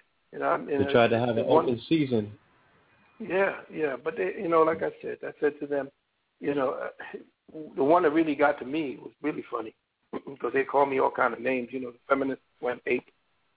Uh, you know, she attacked the sister. You know, good. He, you know, he got it coming to him. Dr. Valentine got kicked off his pedestal, and I got a lot of brothers and, and sisters who I thought were my friends, especially, and uh, they found that there was like an, an open opening for them to show who they really were, and that was good because that helped me a lot to see who it was, you know, that I needed least to fellowship with. But uh, the one that really tickled me was that uh, that I that the fear of God was put into me. I like to ask the family if ever over the last 37 years have they ever ever seen or heard of me at any time say or do anything out of fear. Never. and so you know and but you know again uh, i i look at it that way and and tell them that um i'm i'm no stranger to adversity Uh, you know i i i i wrote my retraction and i don't believe that there was uh, she asked for an apology but I did an apology because of who she was. I, I, I love that sister. I think that she was a frontline soldier like myself, and uh, what she requested and what she asked. I wish it wasn't in the public. You know, it could have been done in private, but I would have said the same thing. Um, but uh, I'm no stranger to adversity. Everybody thought that this would be something to topple me. I would lose all my credibility going back to the beginning. Uh, people who were there with me in the beginning, and I'm not, I don't want to take up this space and time just ranting, but anybody who was there with me in the beginning from 1982 when I took on Christianity and came out in public and, and, and went toe to toe with the Christian ministers to the time that I went toe to toe by myself, the only black man to actually call HIV/AIDS a hoax. And and then the only two people came out after that and uh, who actually were opposing me in the public eye and came back. And two people two men with integrity who actually said you know you were right. One was that dude brother uh, Kitty out in uh, West Coast. And my good friend uh, and student uh, brother Curtis Cost who wrote a book after that and then of course the feminists you see me I stepped up and started telling you feminism was going to destroy the black family It's going to, uh, you know, support homosexuality. And back in the early 90s, the sisters came at me, or at least the feminized ones came at me when I started talking about what it is it would do to women and to family. And I'm still here because everything that I've been saying has been verified.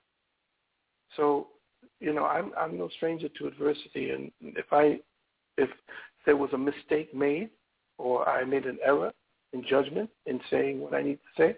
I'm the first one to say I, I say so. I don't give a damn because I know that I do everything from integrity. That's honorable because you know that's a lesson that needs to be taught. A lot of uh, young men that haven't been properly reared, they don't have that quality. You know what I'm saying to admit a quote unquote mistake in public at that. Mm-hmm. You know, and, and do it with the, uh, the level of integrity that you did. So we honor you for your example. I really, I'm going, to, I'm to really tell you the truth, family. I want to, I want to really go forward and speak about what we do, what we're doing positively for our brothers and sisters. We're doing the vaccination exemption packages, and I, you know, I don't know if you're going to open up the lines for questions anytime, but um, we are still doing the vaccination exemption, and we are enrolling brothers and sisters uh, for the um, for our, our, next semester, which begins on October the 18th for Metaphysical Psychology 1 and October the 19th for Naturopathy 1. And uh, well, I'm only going to be taking in about 15 students. I don't want to take too many students in. And if you're interested, if I may, I'd like to give the telephone number uh, 800 847 1291, 800 847 1291. If you're interested in either the vaccination exemption package, if you're interested in Juice Plus, if you're interested in our university, or if you're interested in our consultation, we have a various consultations, relationship consultation, nutritional consultation, metaphysical consultations as well. So we, we're a multi-service organization. And we yes. have many diff- we have many things that we offer our community for the last uh, nearly 40 years. So uh, a little adversity, we, you know, every now and then, it kind of shakes us up, keeps you on your toes. Uh, but uh, don't think that uh, you know me uh, apologizing for anything is going to stop me from being straight up with the truth. I've, one thing I've never backed down from, and uh, will never do that. And uh, take your best shot. You know. Can you give the the web address to the uh, university as well? Indeed, uh, UKS NOW. That's the shortcut. UKS is U as in United, K as in King, S as in Science, N O W dot O R G. And when you go up online and the homepage opens up, you can click courses and then scroll down to metaphysical psychology and read the synopsis there. If you wish to continue and see, um, register, uh, you can go back to the uh, homepage, look to the left where it says Enroll Now. Enroll Now. And when you when you open that uh, link, a page will open up. It's all black with white boxes, and you can fill out the registration form and submit it. Now, know that registration is not enrollment. You're not enrolled and you don't have your cyber seat until you have rendered your first month's tuition. Then your seat is held for you. So a lot of people are just registering and hoping at the last minute um, that, you know, or they're just registering and putting it in and it's kind of flooding it for our administrative staff. And they're flooding in and they're not committing. They're not calling. Uh, and when we call them back, they're not calling back. So please don't go up online and fill out any forms that you're not going to be seriously considering to take part in as far as the service is concerned. And please, when you do call the 800 number, speak clearly. Brothers and sisters have this tendency to mumble, and it's the most frustrating thing because we want to get back to you, but the mumbling and, you know, the, the speaking away or calling in crowds with noises in the background. Please find a place where you will speak clearly as the instructions give you in the beginning, uh, in the uh, in the voicemail, and say it clearly, your number twice at least, please, so that we can get back to you. Indeed. Indeed, indeed. Uh, I also um, wanted to take the opportunity to touch I don't know if you wanted to specifically speak about any of the incidents that have been taking place in regards to, um, you know, you spoke earlier about the campaigns that they will pull to gain people's attentions in regards to shooting down, you know, our children in the street. Was there anything specifically that you may have uh, recognized, you know, because you, you're one of the main people that told us – to gather information for upwards of two or three weeks and then analyze it, then make an assessment based on all of the information that's on the table at that point. A lot of people were jumping out, and the story continuously seemed to change in regards to Mike Brown and Ferguson. Was there anything special that you might have noticed that people have been glossing over and haven't been able to touch upon that you might want to speak about? Well, most people are looking at this again. They're not looking at the quiet militarization of your police. They're not looking at the quiet maneuvers that are going on. Uh, they're not looking at the militarization of our country. They're not taking the time to see that all the distractions that we're getting that looks like it's different news, it's not different. So Mike Brown and ISIS, these are not different. They're all the same. They're all part of the same packaged maneuvers that the Pentagon marches out with. There is a social agenda, tactical social agenda, a tactical media agenda, a tactical educational agenda. There is a tactical entertainment agenda. All of these are coming out of the excuse me, coming out of the Pentagon. And that political agenda that you're seeing right now overseas all of it again is to keep the American people from uh, from not feeling the brunt of the teeter-tottering of the economic system under which they have been uh, oppressed, as well as the only economic system that the world has known for the last 75, 80 years. So what, what is happening is that uh, we're looking at this in a way that uh, most people are not very uh, astute to see that everything that we're doing, everything that they're doing, has an agenda to keep us distracted from coming together. The power is with the people. The power is with the people. But if the people are too distracted, not only by fear, but by their own needs, in other words, if you if you take away jobs, if you cut uh, funding to certain uh, social programs, the people start feeling that in their stomachs. They feel it in their wallets. And they don't feel like coming together with anyone because unless somebody can help them, because they never had the chance or was never never built the coalition, the social coalitions that would be able to deal with that. What kind of social coalitions do we have to deal with them shutting down our water like they did over there in, in Detroit? What kind of backup systems do we have in the event they shut down the hospital and everybody's talking about Ebola in New York City up in Harlem? What, what resources do we have stored in secret places that nobody but us know so that we could deal with our families and deal with us as a social structure? We don't There's have nothing, any plan. There's nothing Mhm, that ahead, we brother. know that nobody else knows at this point because of social networks. You know, hmm Indeed. and because of uh, you know smartphones and things of that nature. Uh, Indeed, so indeed. Which is window. why, yes, it is necessary for us to learn what is the counter strategy to the uh, the I guess uh, the media sizing of our life. In fact, social media and all the technologies that support it are keeping us from coming together because we are in our own little world. That's why they wanted you to isolate. You watch our children playing with those iPads and with those things. They could be sitting amongst one another, five or six or eight or ten of them, and none of them are, are interfacing with one another unless they're playing a game.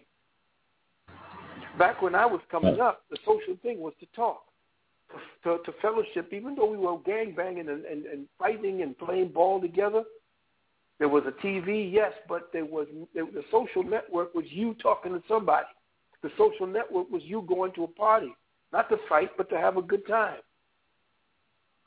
You see, Right. but we don't have that type of fellowship. That mindset is gone. They bred it out of children with the new technology. They've given them a whole world. Once they get in front of that computer screen, nothing else exists but the world there within.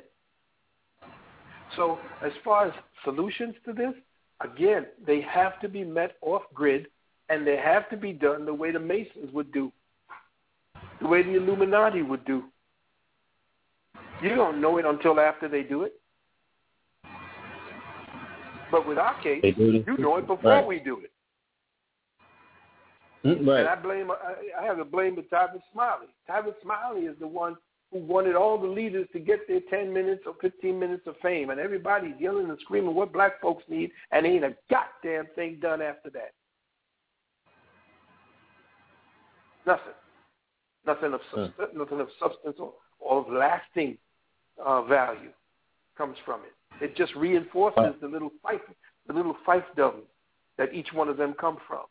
Everybody got a little fiefdom, a little kingdom, a little, a little, uh, a little, a little gang of their own. Right. The little self-contained dominions. Can I ask you uh, very briefly? I'm getting a request from the audience. It, can your the volume on your phone go up just a little bit, tad bit? Hmm. Okay, let me see. Okay, how's this? That sounds a little bit better to me. Hopefully, Okay, you know, can, you, satisfied that as well. Yeah, they um they came up with a new article. They dropped it yesterday, and this particular article was speaking about an impending new species. And um, you know, they were saying that in about 20 or 30 years, the human being, as a quote unquote species, is going to make a sudden shift. And Well, we were talking about that in our transhumanism. We spoke about that um, years ago, and it's in my book, The Wounded Womb, and that was 15 years ago. So this is this yeah this is not new. Uh, transhumanism and let's get let's get metaphysical at this point.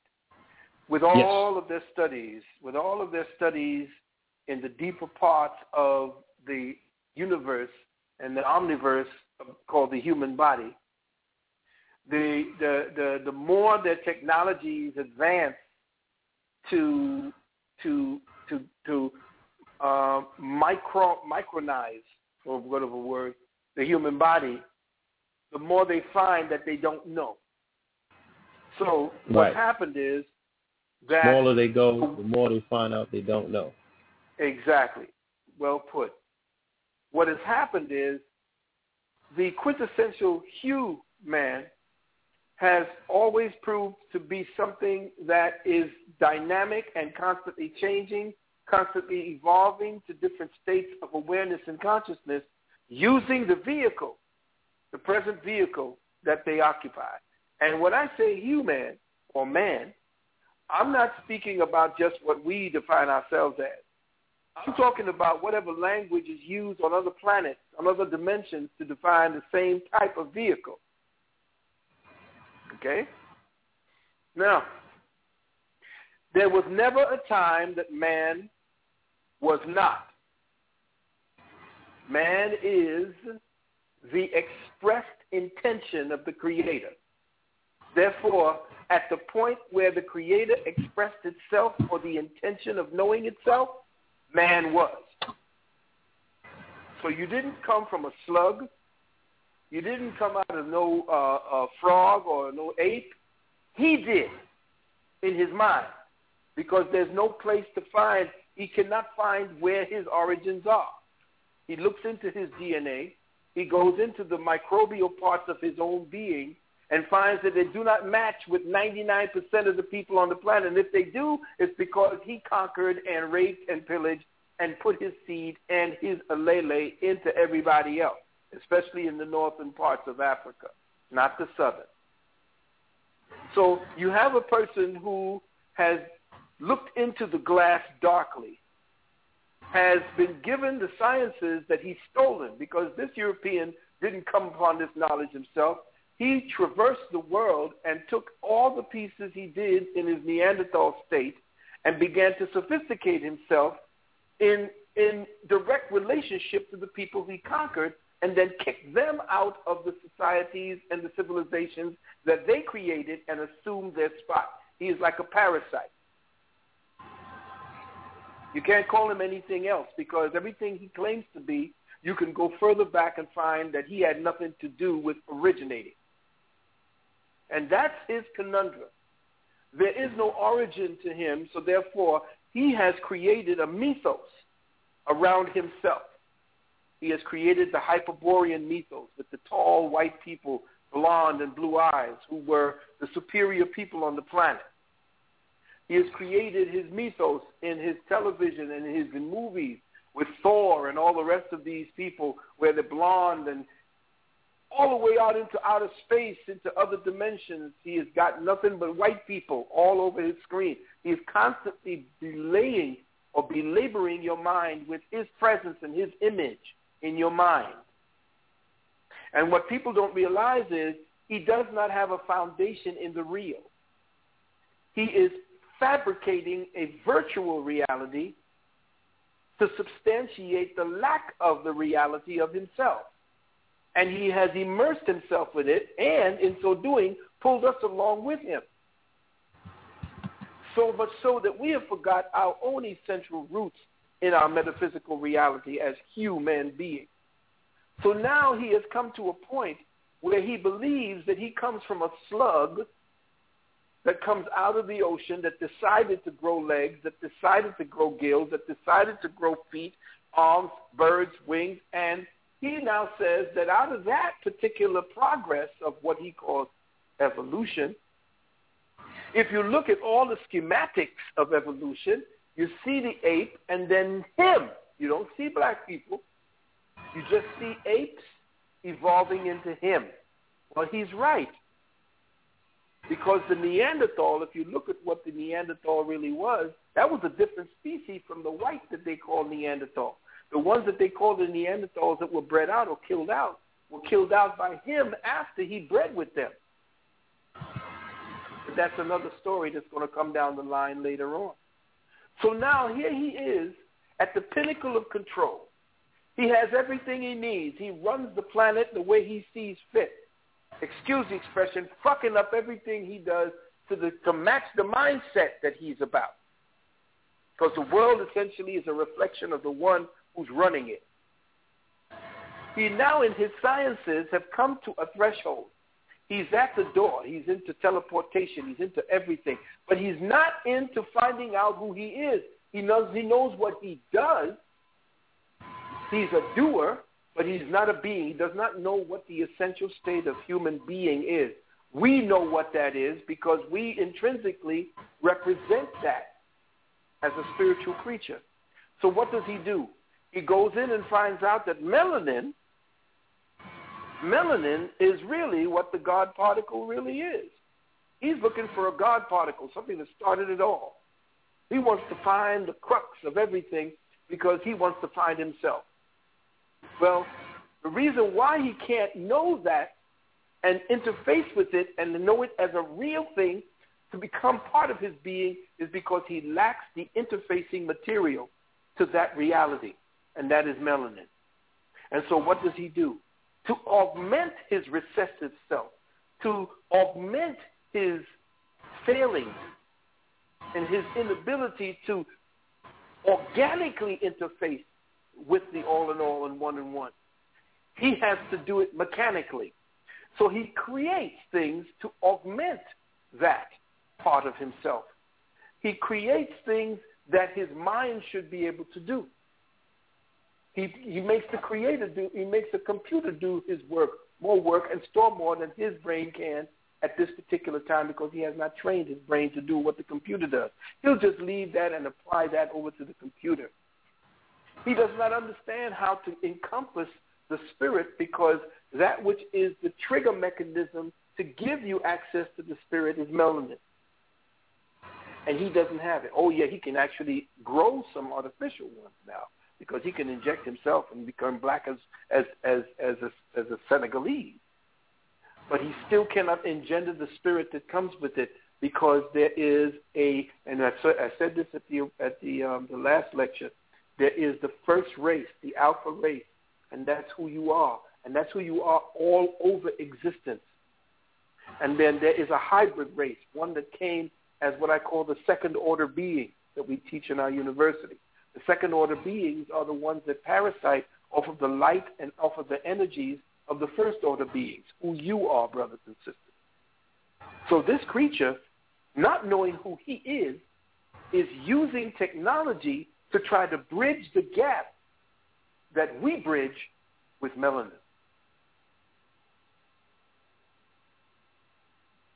Oh.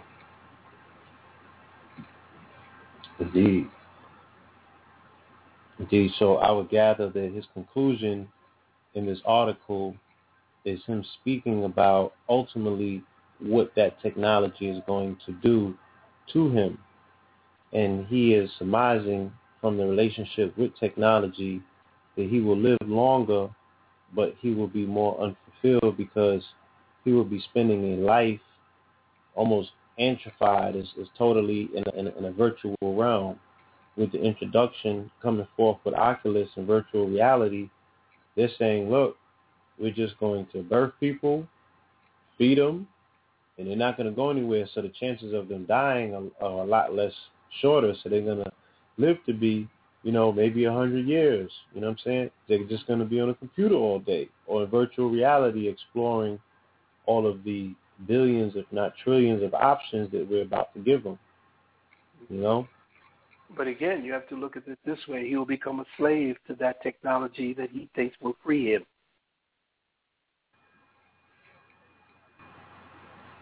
Whenever you hand over the duty of a specific process that you are supposed to develop within yourself to an artificial machine, then you have bestowed consciousness or the capability of, uh, of higher consciousness on that thing.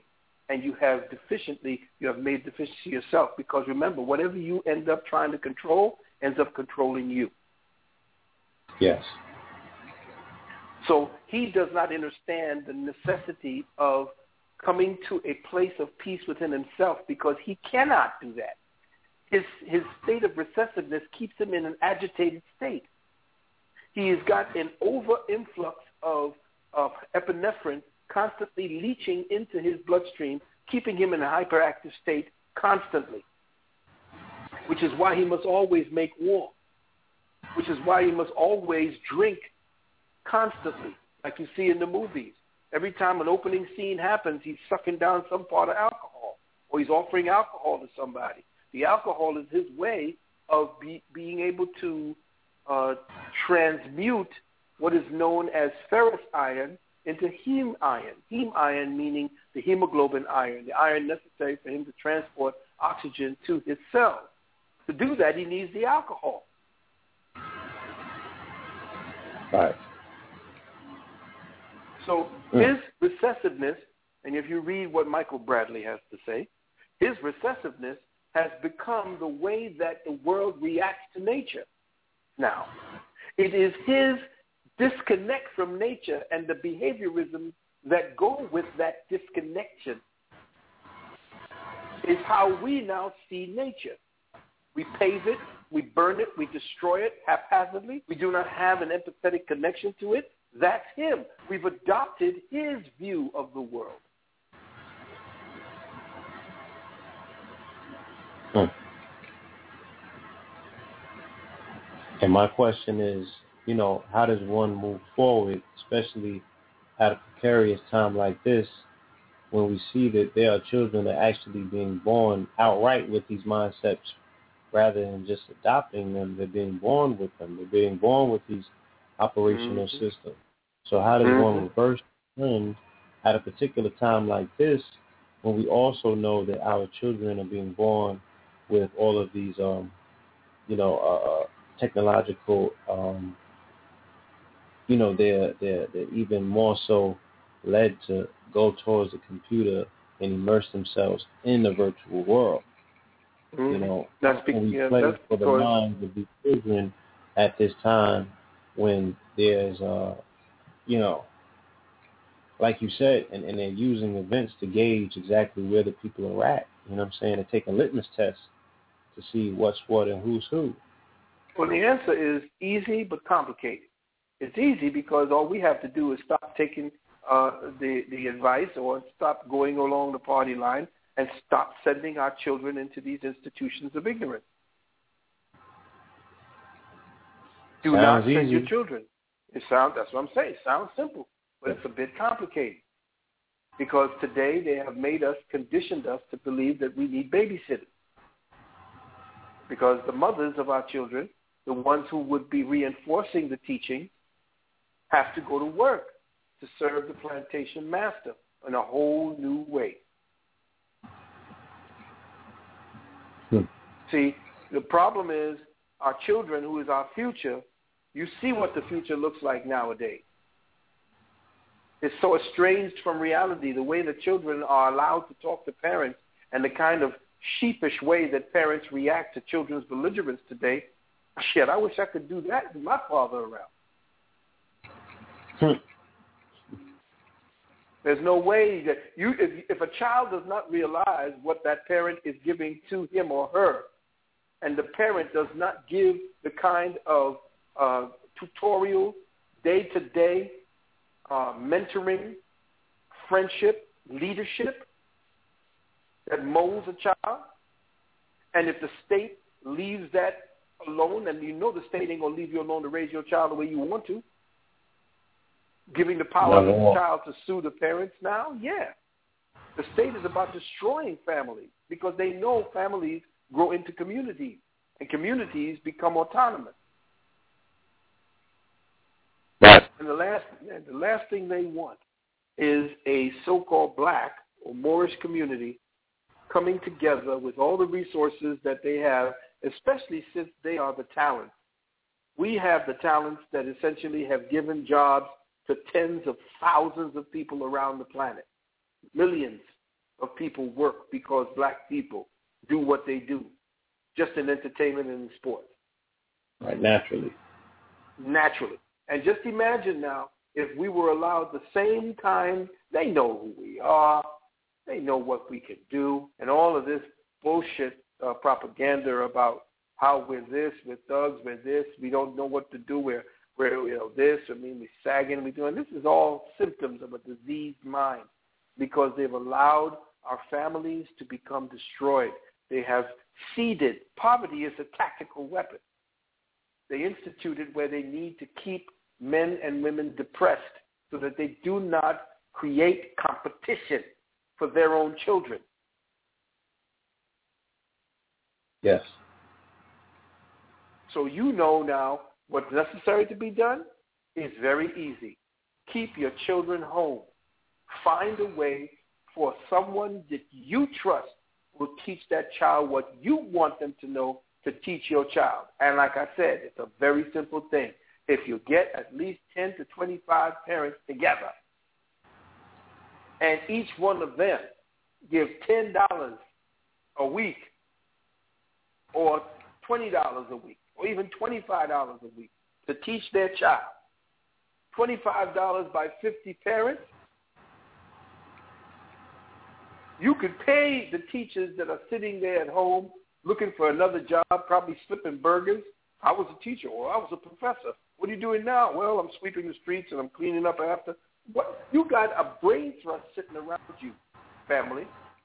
That all you have to do is organize the people, get their interest, get a place for them to, to, to be able to set up a school. They're doing it in Africa. Goddamn, they're doing it in the dirt in Africa. Yes. And we can't find a storefront. And all these storefronts that are that are, ain't nobody doing nothing, especially when you're talking about up in um in in in, in uh, Detroit. They're saying, "Well, what's going on in Detroit?" I hear my brothers and sisters. My heart just sinks every time that when they talk about what's going on in Detroit. I'll tell you what's going on in Detroit, and I told you this months ago, matter of fact, years ago, that they're getting ready to change it back into a pastoral state like they, they like like Kansas is is all that wheat and, and, and corn you see growing from, from miles and miles, tens of thousands of miles. You see wheat. They're getting ready to do that up there. They're getting to rewild.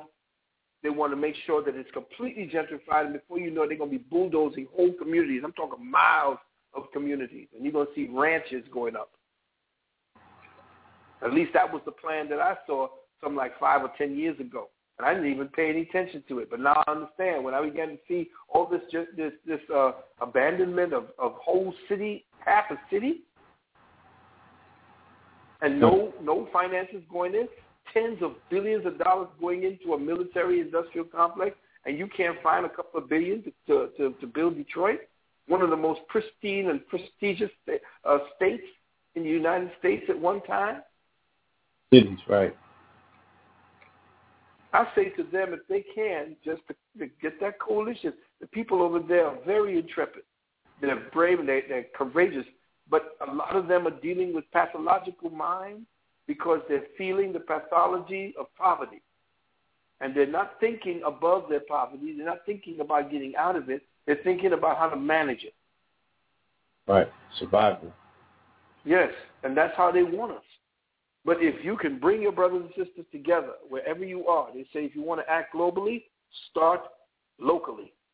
And if you could do that, if if you could take a, a hundred children out of a school, black children in the school, you would put you shut that school down. They're doing it now. They shut down fifty in Chicago. Okay, so they, they're already doing what we are telling you that you needed to do ten years ago. They're te- they're, you're being forced to do it now. So it's time for you to start looking to one another because that's the only way it's going to work. Right. You know, I'll go out on a limb and say that, you know, certain aspects of school is obsolete. You could teach your children coding. You know, you could teach your children different aspects of how to deal with um, the technological world and you know, they can make their their their, their finances, their fiat that way at the age of twelve or thirteen. You know, that's the future. They're getting the well, they're degrees. Not, they're not. They're not teaching our children to be employers.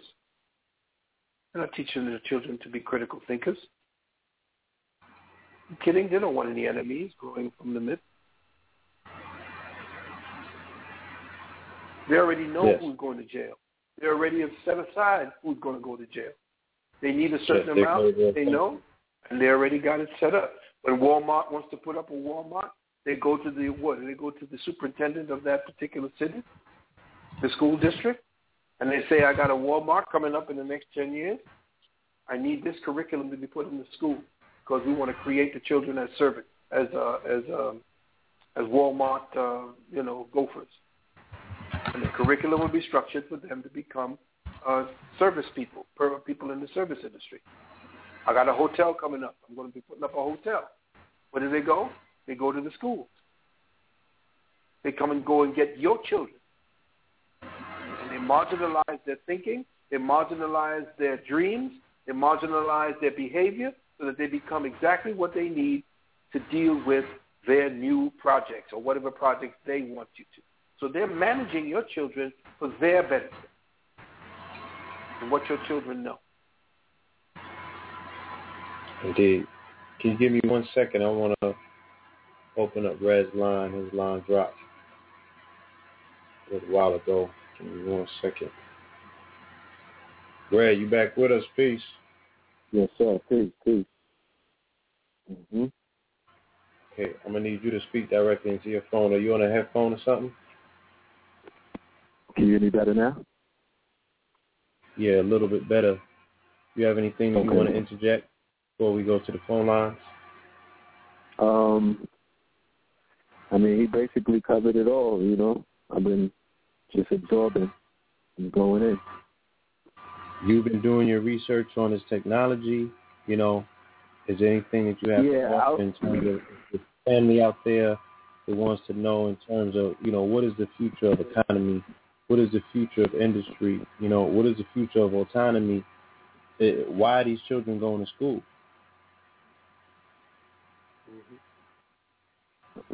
Mm-hmm. Well, school is indoctrination. It's not about education. We know that. Can you hear me? Yeah, it's yes. gone beyond I'm sorry. beyond education. Yes. It's now indoctrination. Okay. This is my question to you, Doc. I've been studying arduously over the past, I would say, year, the past 12 months, technology. Okay. Um, code writing, app development, you know, I noticed that there was a boom taking place. And I noticed that, you know, there were a lot of innovation taking place in the technology sector. Upon my further research, it came um, across my table that New York City was only second to Silicon Valley in terms of, you know, funding and other things to the point where they uh, named it Silicon Alley right? So from an empowerment point of view, I began to sit back and say to myself, okay, one thing that I know in warfare, both economically, social, and other um, aspects, is that you, if you if you are immersed, and if you are participating in technology or any field, if you're if you're an active participant in it, and once again, when you do the research, we come up in the top three as the uh, top consumers, you know, and the top, um, you know, we are the ones they pitch to. You know what I mean? We're the ones that are buying up the phones, we're buying up the technology, we're the target audience. And for many of these uh, corporations and these, you know, different um, entities.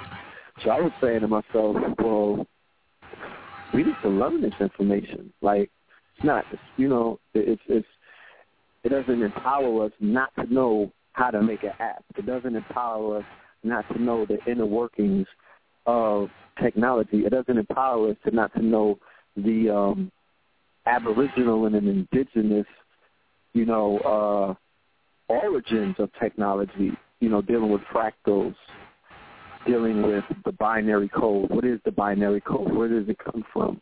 You know, things of that nature.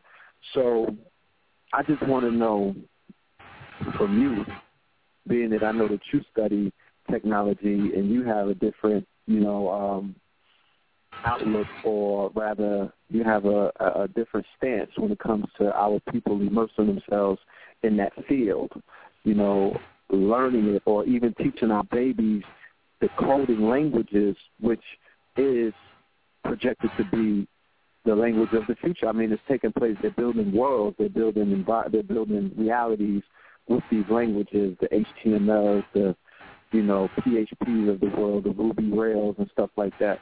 So what would you say to somebody, a parent or a young student who is like, you know what, I want to balance. I want to I want to deal with some of my because I'm in the future right. You know, they may they may realize that they're living in the future right now. You know, you have such a thing called digital and analog. These babies are being born wired, hardwired to be digital. You know, it's it's a no-brainer. Like two and three-year-olds are operating hardware and devices, you know, and, and making breakthroughs that grandparents and other older people are having a real hard time doing. And then when you go on the internet, you're seeing these young inventors and these these um, and these starship these star seeds you know, uh, tapping in, creating businesses, creating apps, selling them for millions of dollars, or creating um, technology that are helping, you know, being social entrepreneurs, creating technology that that uh, you know that's helping people um, harness pure energy and things of that nature. So I know that all things technology is not nefarious or malefic in intent. So what is some of the advice that you would give, you know, um, people who want to get into that field to study it, to fortify themselves and to share it with the family? It's a good question. Um, our perspectives, the way we are looking to, and I, and I don't want to put this to, you know, I don't want to put the intrinsics to what, what I'm going to do is say out in the public. I will speak okay. on uh, a format and to just introduce and just put it out there for people to think about. Uh, what would happen, and just first of all, before I even go into that, know that children whose parents uh, in their earlier ages were teaching them or learning DNA and learning through the DNA. Remember, everything that you learn, your DNA learns. Mm-hmm. And so once you begin to become proficient at something, your child, the DNA that you cast forward, will definitely follow through with that because, first of all, not only are they uh, coursing with your blood and your consciousness, even though they have their own, they are bred or at least a part of that developmental stage uh, that you have succeeded in mastering in yourself. Because again, the DNA can always be taught, always be taught to be braided in a specific way, always be taught to align its um, its its uh, its. Uh, I guess it, the, there are certain spikes that end up on the on certain parts of the DNA that carry uh, that have uh, uh, that entrain carrier waves of consciousness. So the DNA can can be cast forward so that that child comes to almost uh, you know miraculously follow what the parent does. You know, nowadays it's happening at a more rapid pace, just the way uh, a baby a baby uh, deer or whatever it is knows how to get up and start running immediately. It's all in the genes, and so what I would do to people who really want to kind of level the playing field so that we do have a Ma'atian uh, principle, that we don't get too so uh, absorbed in the doing and the manipulating of matter to do things that we in our own mind and brain should be able to do. We should be able to communicate across great distances uh, the same way that technology does. We have the same electromagnetic uh, capabilities within one cell of an atom. Hydrogen. Your whole body is made of hydrogen, which is one of the most powerful and volatile uh, uh, uh materials the, uh, in existence. And we have the ability to presence. In other words, without any kind of concepts of space and time, we can presence ourselves any place in reality, in existence. But we have not yeah. practiced on how to use that technology. We're too busy with all this visceral technology and becoming entrained by this thing. We are hypnotized. We Dr. are. Valentine. Uh, yes. Yes. I want to uh, pause the conversation right there on that point because we need to go into our 1111 meditation. And I think that mm-hmm. that's a beautiful picture that you painted for the family so they can now utilize this moment to visualize and put no limits on it, family, We're going to be going into a very short meditation that you could at least start embarking on a place in your mind where you see no limits. Okay? We'll be back very shortly, and we'll continue from the point that we left off. Okay? Indeed. Indeed, family. So please, family, prepare yourselves for the 11-11 meditation. We have uh, roughly a minute, some seconds left. Find yourself in a uh, pitch black place, preferably pitch black. Feet flat to the floor, back straight. Hands on the edge of the knee facing upwards. Index fingers touching and thumbs touching, forming a pyramid. Tip of the tongue touching the roof of the mouth. Pulling the air from your abdominals through the nose. Exhaling out of the mouth. All right, and we will be meditating to the sounds of Om Mani Padme Om. They would stand for Jewel in the Lotus, perfect balance between the masculine and the feminine principle. And we shall be back shortly. Om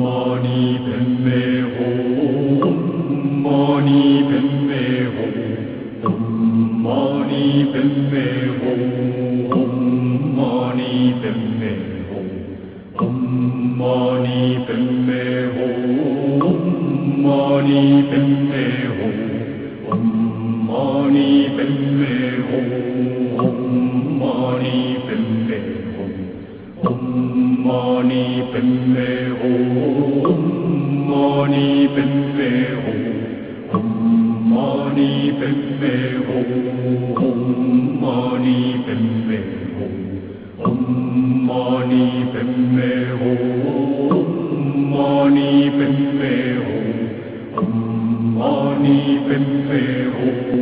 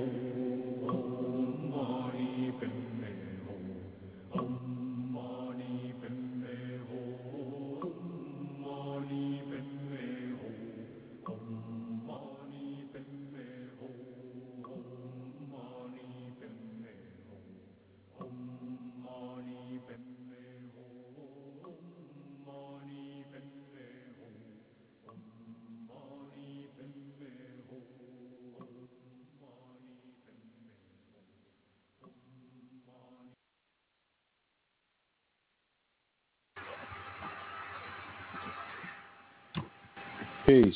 Peace to the family.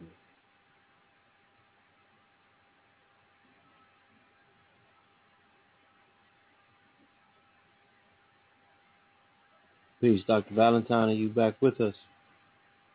Yes, indeed. Indeed. Brother Red?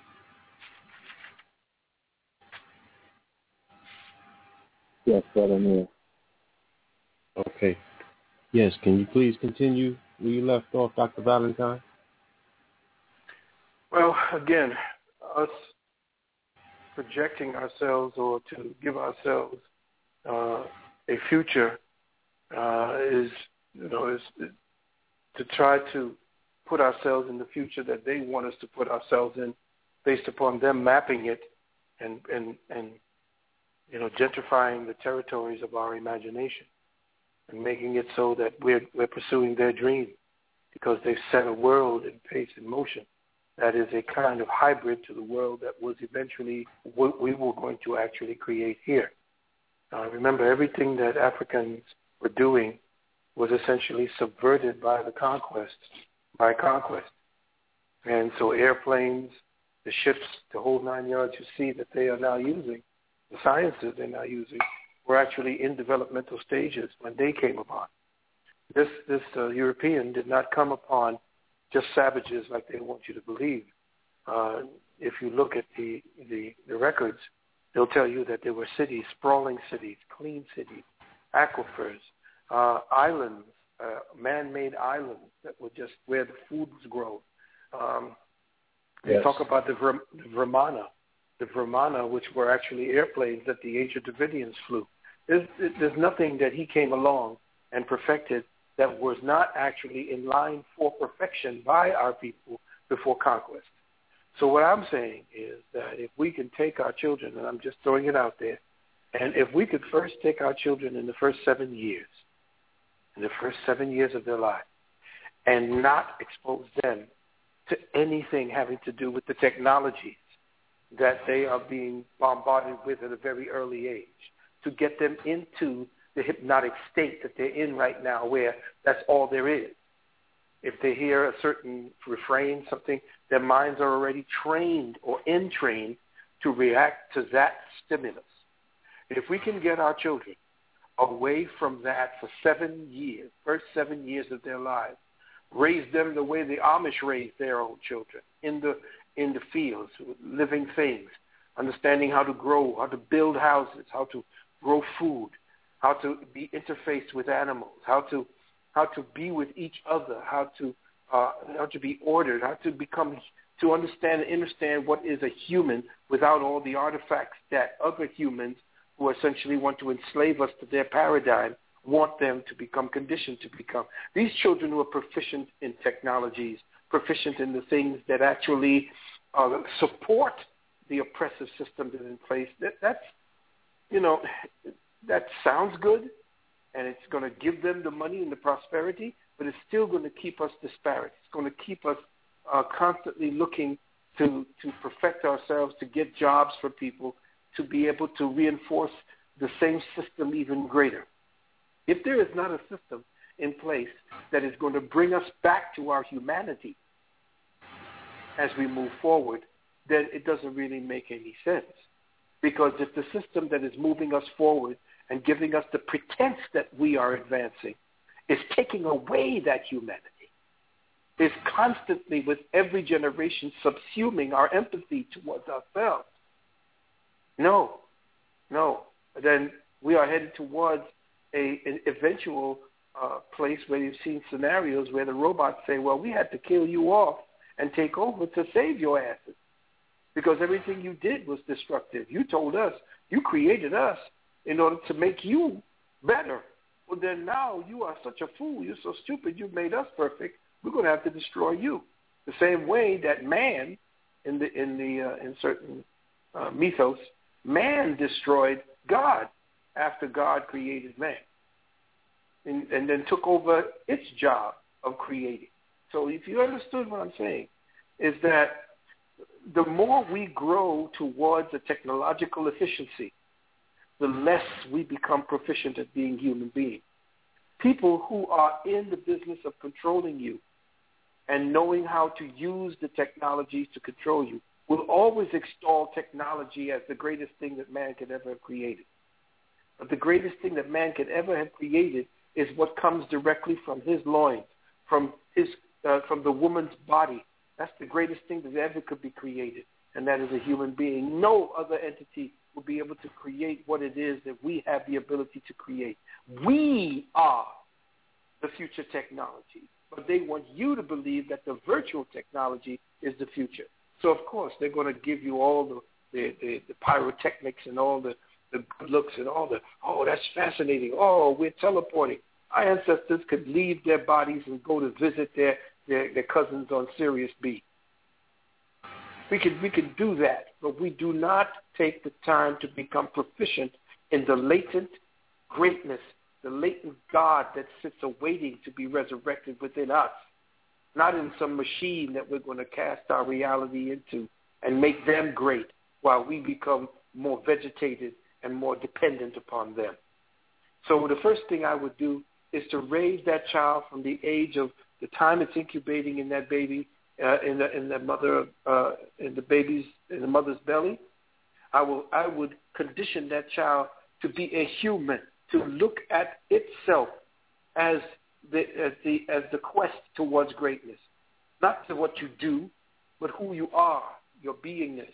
And for the first seven years, not have that child exposed to any goddamn technology. And they say, well, the child will stop learning after seven and it becomes more difficult.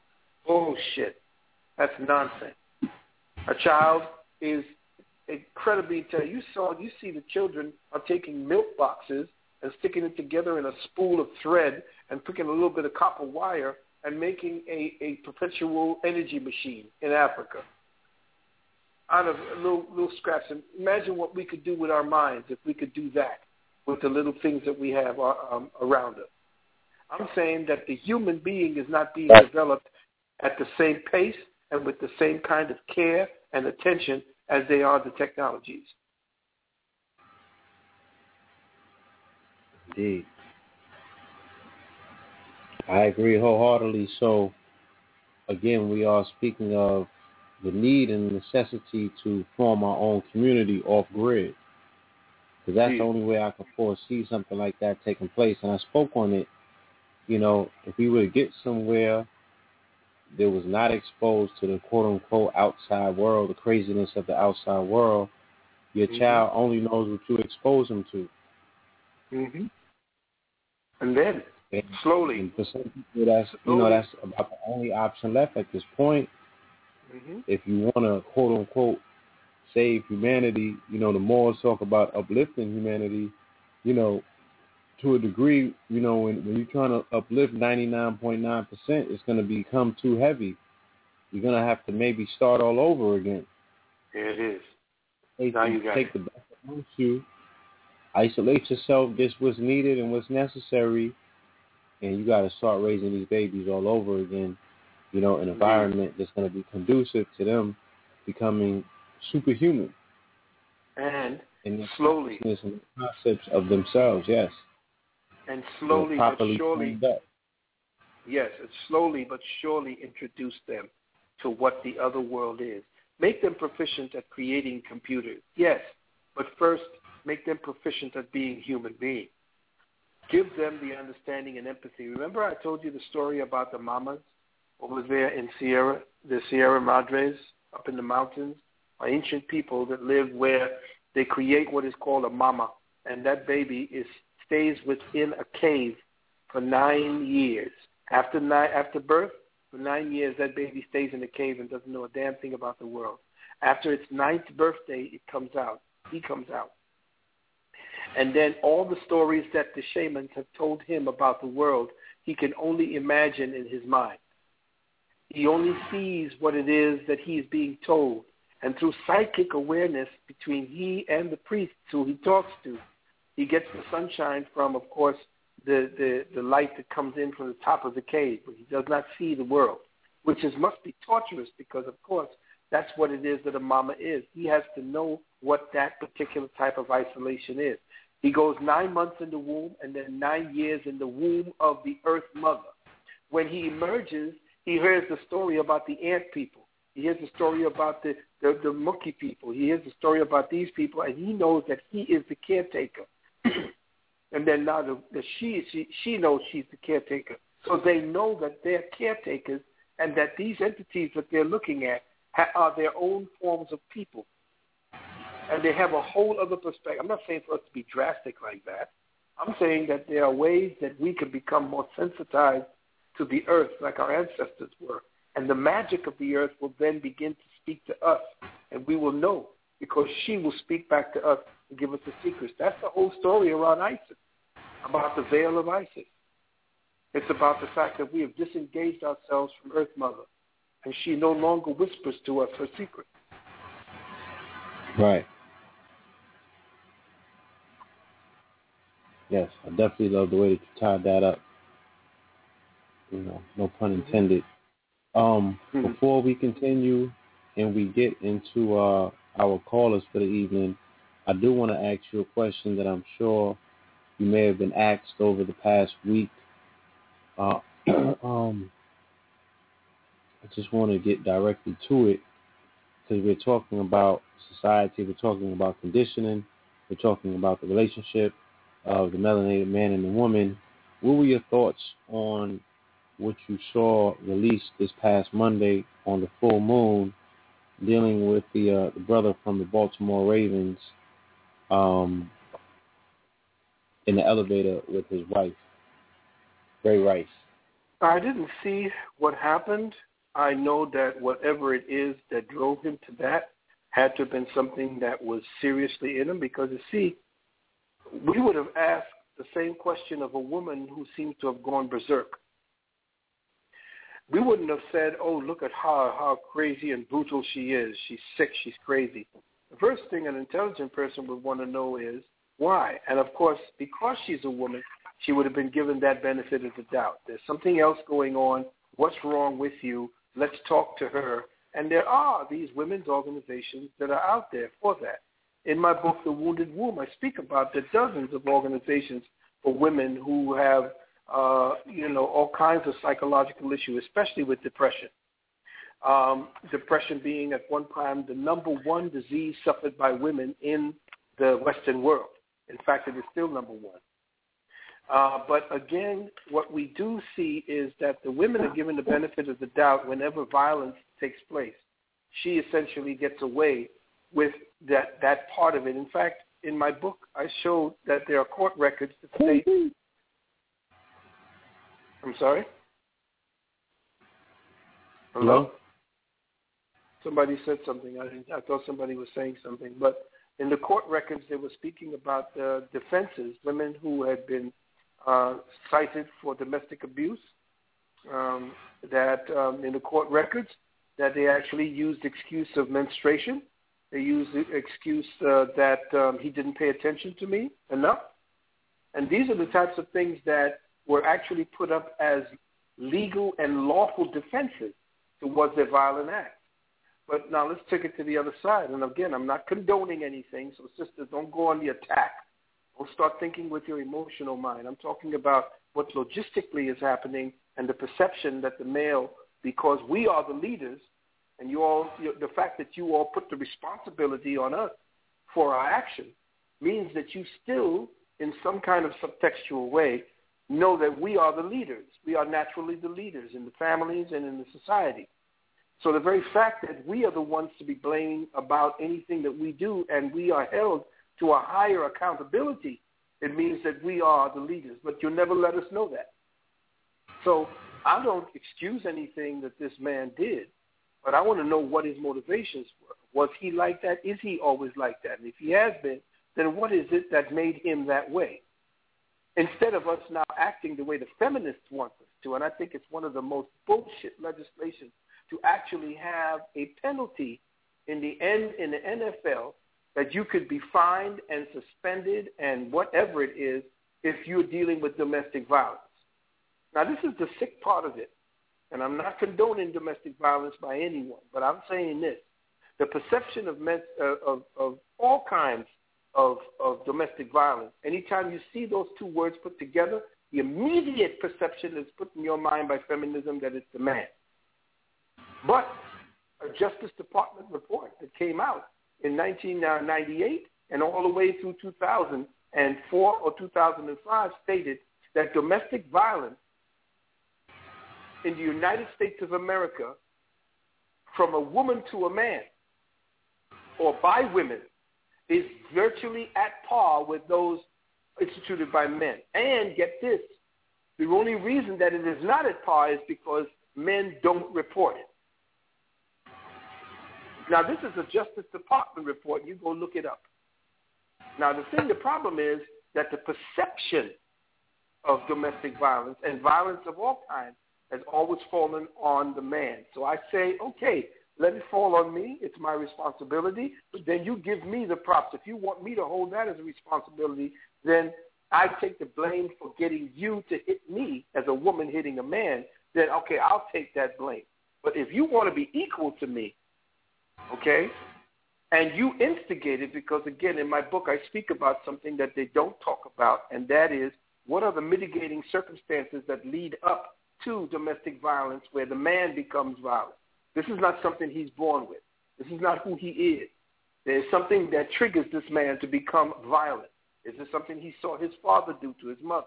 Is there certain things that are in there? In, in domestic violence for women, she goes to a out clinic. In domestic violence for men, he has to find his respite in jail. Because for, for men with domestic violence, his uh, particular out clinic is in the jail. It's not outside where the woman uh, is not in jail. She's not in jail. She's in an out clinic or in, as an outpatient. She comes and visits the doctor. And she gets to keep the child. In domestic violence, it's assumed that because the man is violent, that he's violent to his children as well. So his children and his wife is taken from it. But in domestic violence, when it comes with the woman being against the man, she gets to keep the child anyway. So there's a certain disparity when we start talking about domestic violence. I get really, really pissed when it's only the black male being shown this particular part. We only see the black male playing that because, of course, white people got more money to keep themselves out of the media at certain lengths. Of course, it, you know, it's always good news to know that a white man is beating up on his white woman, but then, of course, that don't stay there. They don't rub it in. You got pictures of, of people, these, these white people, killing animals, brutalizing them, beating them down, killing them, and then smiling over this uh, uh, these majestic animals. Yet still Michael Vick, a black man, he goes to jail. I came back to comes, nothing. Yeah, he goes back. He goes to jail and he comes out and he's the poster boy for cruelty to all animals. So whatever is going on there, that's a distraction. It's a feminist distraction. And I think that it was the worst thing they could have done now that women, they're going to give more women to power to over the money of the black man. Watch this now. Watch very carefully. Because black men in, in professional sports, especially when you start dealing with coalitions, you start dealing with people who have monies that could actually move and shake if they come together. So what do you do to make sure you gain even more control over the black man's money? You make sure that if he is caught with any kind of domestic violence, that he can be suspended or she can actually charge him, do divorce, and get half his money. Watch what's going on. If she instigates, now this is this is a serious thing now. If she instigates or she don't like what he's doing, she's even got more control over his money now. Because if she instigates the, the domestic violence, he ain't got nothing to do. He can't say anything about it. And I believe that the law now is that if there's domestic violence going on, even though the the, the man who is uh, cited for domestic violence, that it is not proven that it was him that started it, he's still suspended. So you all think about that before you get all happy about what it is and start blaming the brother because he went. Ain't nobody condoning him beating on a sister like that. That's punk. You don't beat up on a sister and drag her around like that. That's frustration. Mm. What you were watching was was crazy frustration and and depression. Whatever it was that was going on in his mind, you don't trigger that by messing with a man, yeah. especially a man that plays football. But like somebody pointed out in the chat room, there wasn't no equal outcry when we saw the video of the officer beating that melanated woman on the side of the highway in California. He still hasn't been charged. I don't even think that they even know his name at this point. You know what I'm mm-hmm. saying? So mm-hmm. why why where's the feminist for that? Where's the outcry no, for that? That's because where's him black getting woman, banned and, and his and his his pistol being taken and things of that nature? You know, mm-hmm. what's the difference that's, between them? That's because the black woman does not know that she is being used as part of the image destroying mechanism for the black male, who is the leader and is supposed to be uh, the one that is is. See, again, we're the one that has the responsibility of changing our paradigm as men. We're supposed to be supported by our sisters, but it is up to us to change it. So what you must do is to slowly but surely erode that perception of power by by by uh, building a sense of distrust in the black male. So what you look at, so every chance they get, they're going to build up. You've got to remember now, statistically, and this is statistically they dealt with the the the, the um, Journal of Psychiatric Medicine, uh, the Justice Department. Statistically, there are only like 0.8 percent of the population of men are violent. Now, now just think about that. With them blowing this shit up to the point where it seems that all men are indicted and all football players were indicted, and that every black man that has a dick should be distrusted. Anytime you see that, that, that the, the man that is the man that is the violent man is only 0.8%, even if it goes up to 1% of the population. It's still 1% of the population, but they blow it up to look like 100% of the population. And we fall for it. So don't get hyped up on that domestic violence bullshit. They will keep that in the news because I'm going to tell you this, sisters, all of our men, the 98% of our men, 98% to 99% of our men are not like that. And if you don't believe that, then we don't need to be with you. You don't need to be with us. You can go ahead and deal with somebody else. Go deal with white folks. Go deal with white men. And that's exactly what they want you to do. But if you believe this hype about domestic violence being the man's fault all the time and that you are the constant victim, the way feminism wants you to believe that shit, then you have fallen right into the trap. You've taken the bait and you've got you hook, line, and sinker.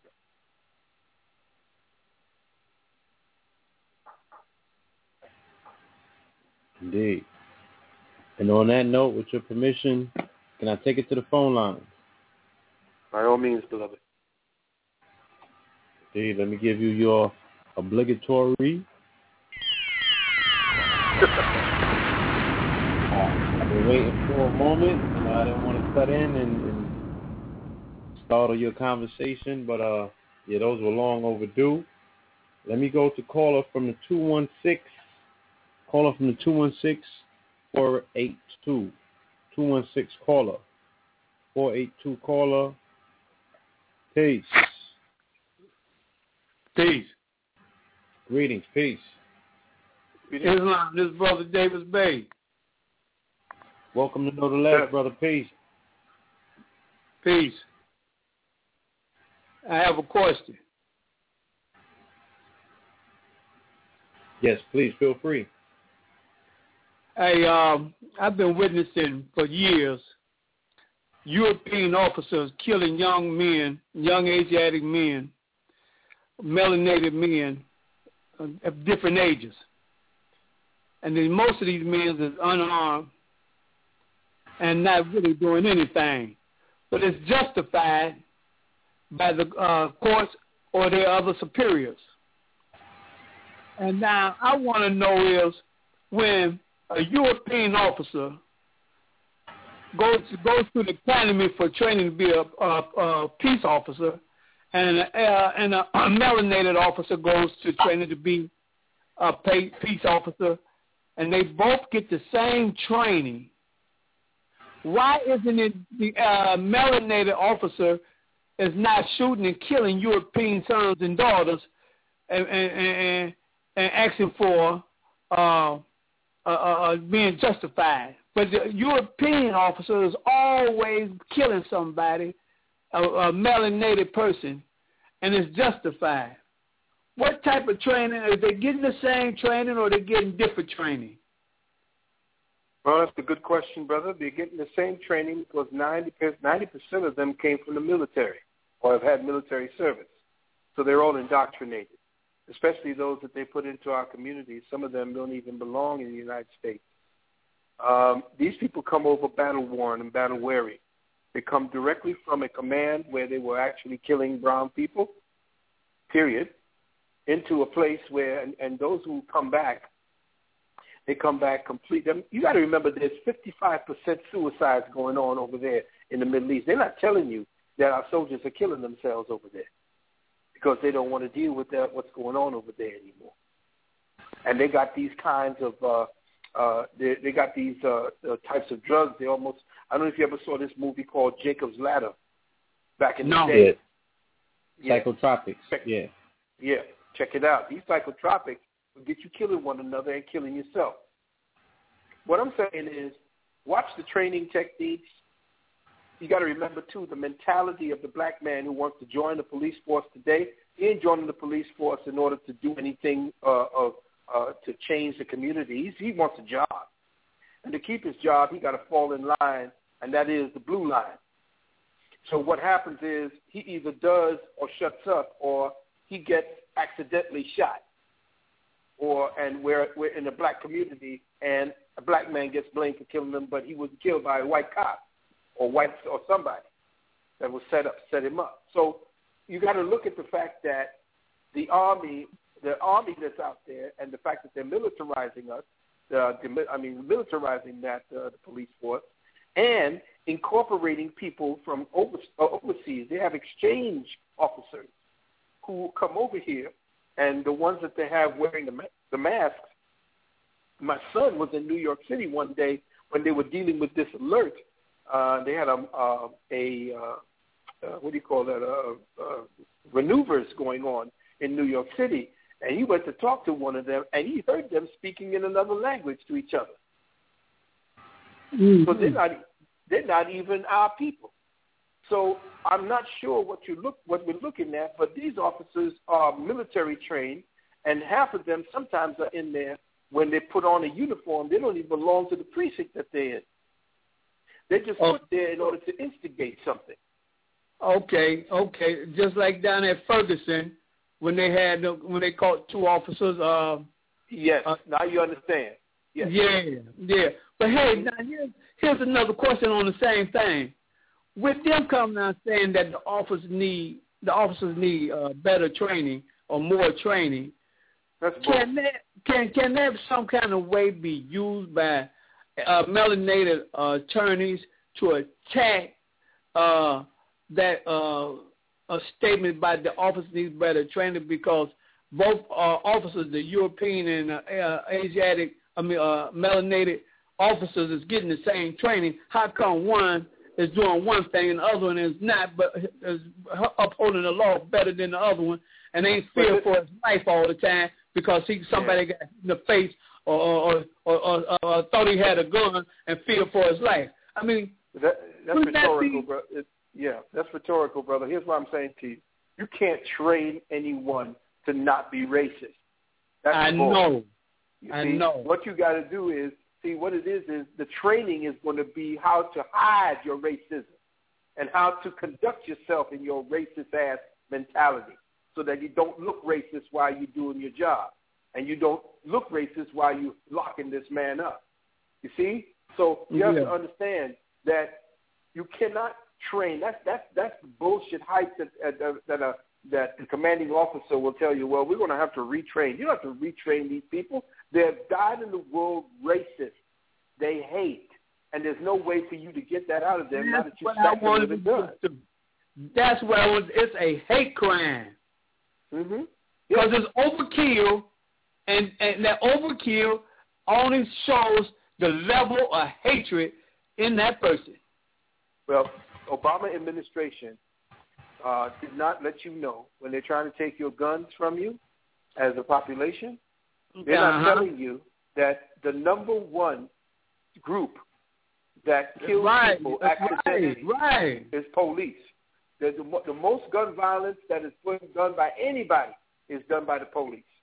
Yeah. Mhm. Yeah, and, and, and the reason why they're taking the guns from the people's, mainly in the mel- melanated neighborhood, is to disarm and disfuse the uh, power coming back at them when they want to come up in the neighborhood. Mm-hmm. They know. You know? They know. So so they get the guns out. They ain't got so much firepower coming at them when they want to you come know up. what happens. And when the firepower comes at them, you see all the punk come out of them. And that's Yeah. the thing. Yeah.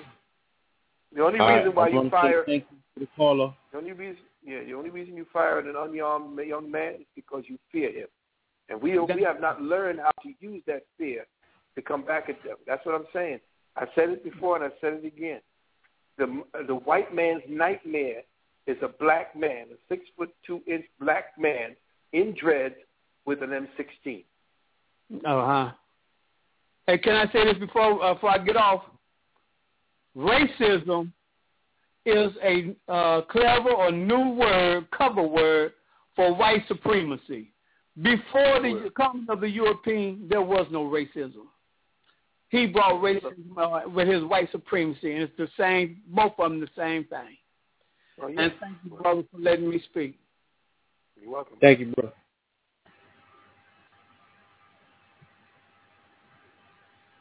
Thank you, brother. Again, peace. All right, all right. Let's go to caller from the 202-630. Caller from the 202. Welcome to KTL. Peace.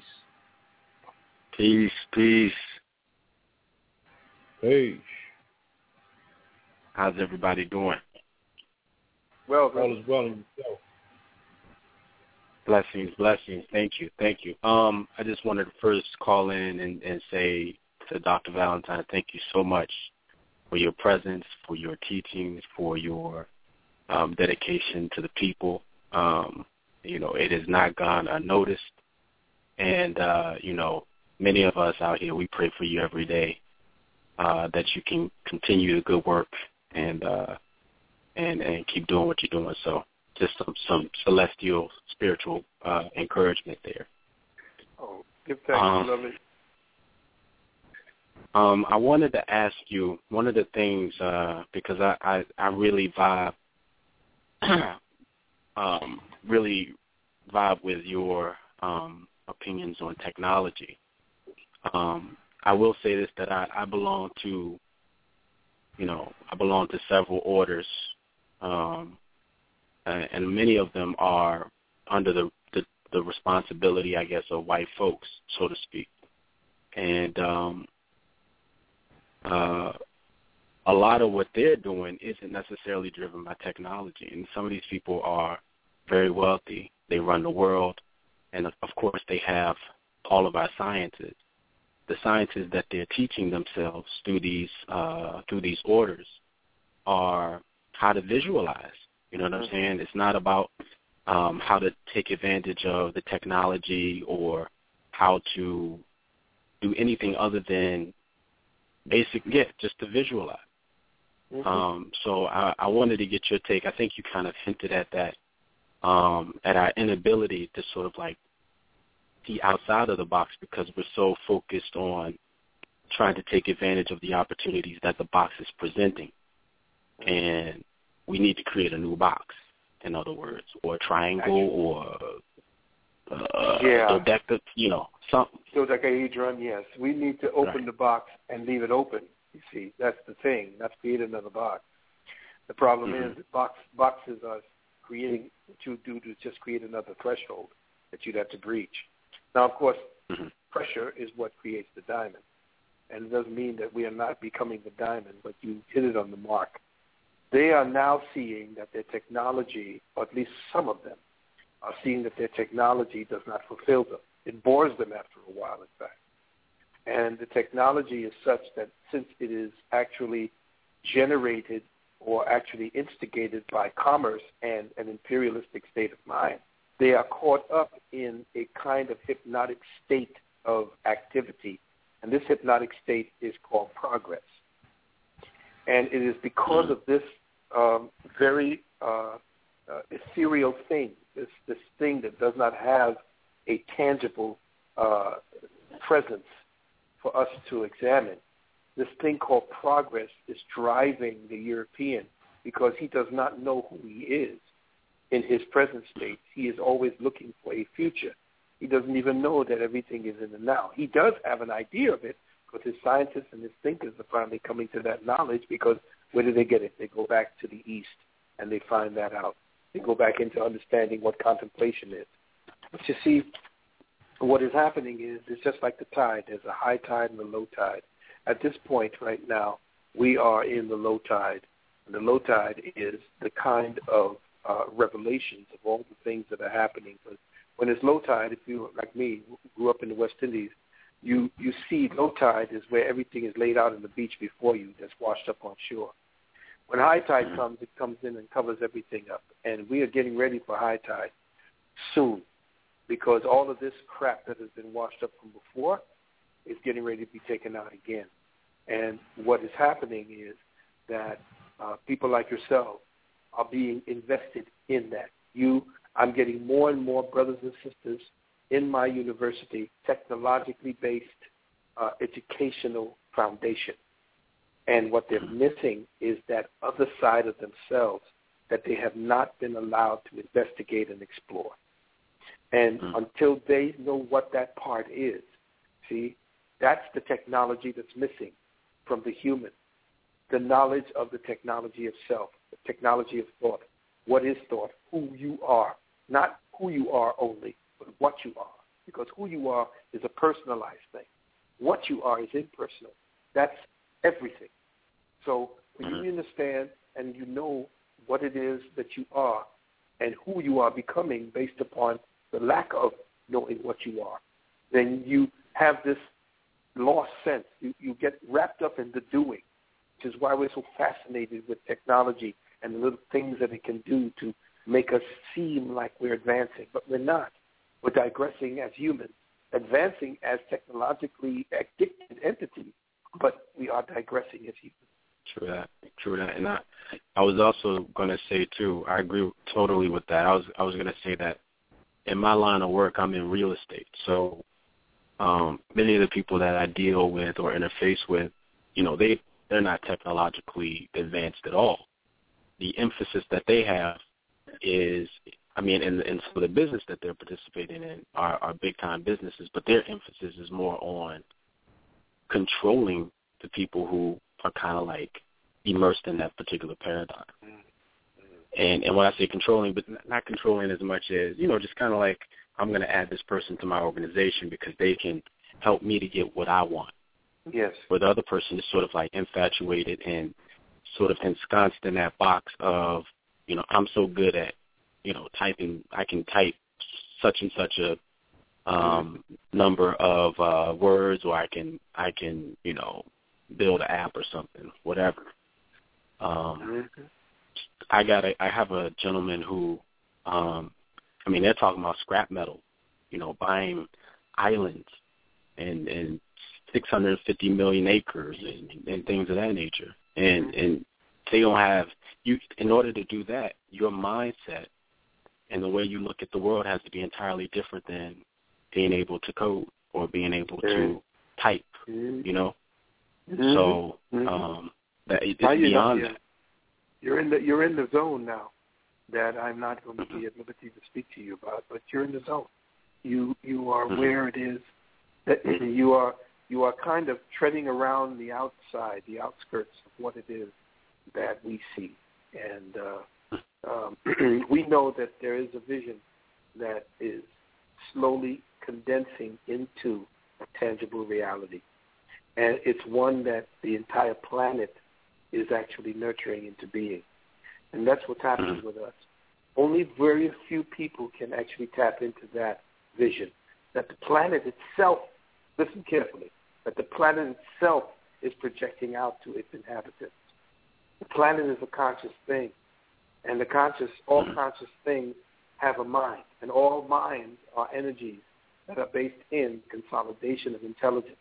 And we are being given a projected image and a vision of tomorrow by the planet itself.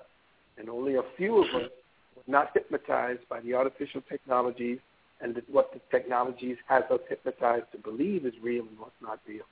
Only a few of us can actually see beyond that. hmm And uh, let me say one more thing before, because I know there are other people who want to want to move forward. This is a testament to what sort of how we started the conversation with visualization.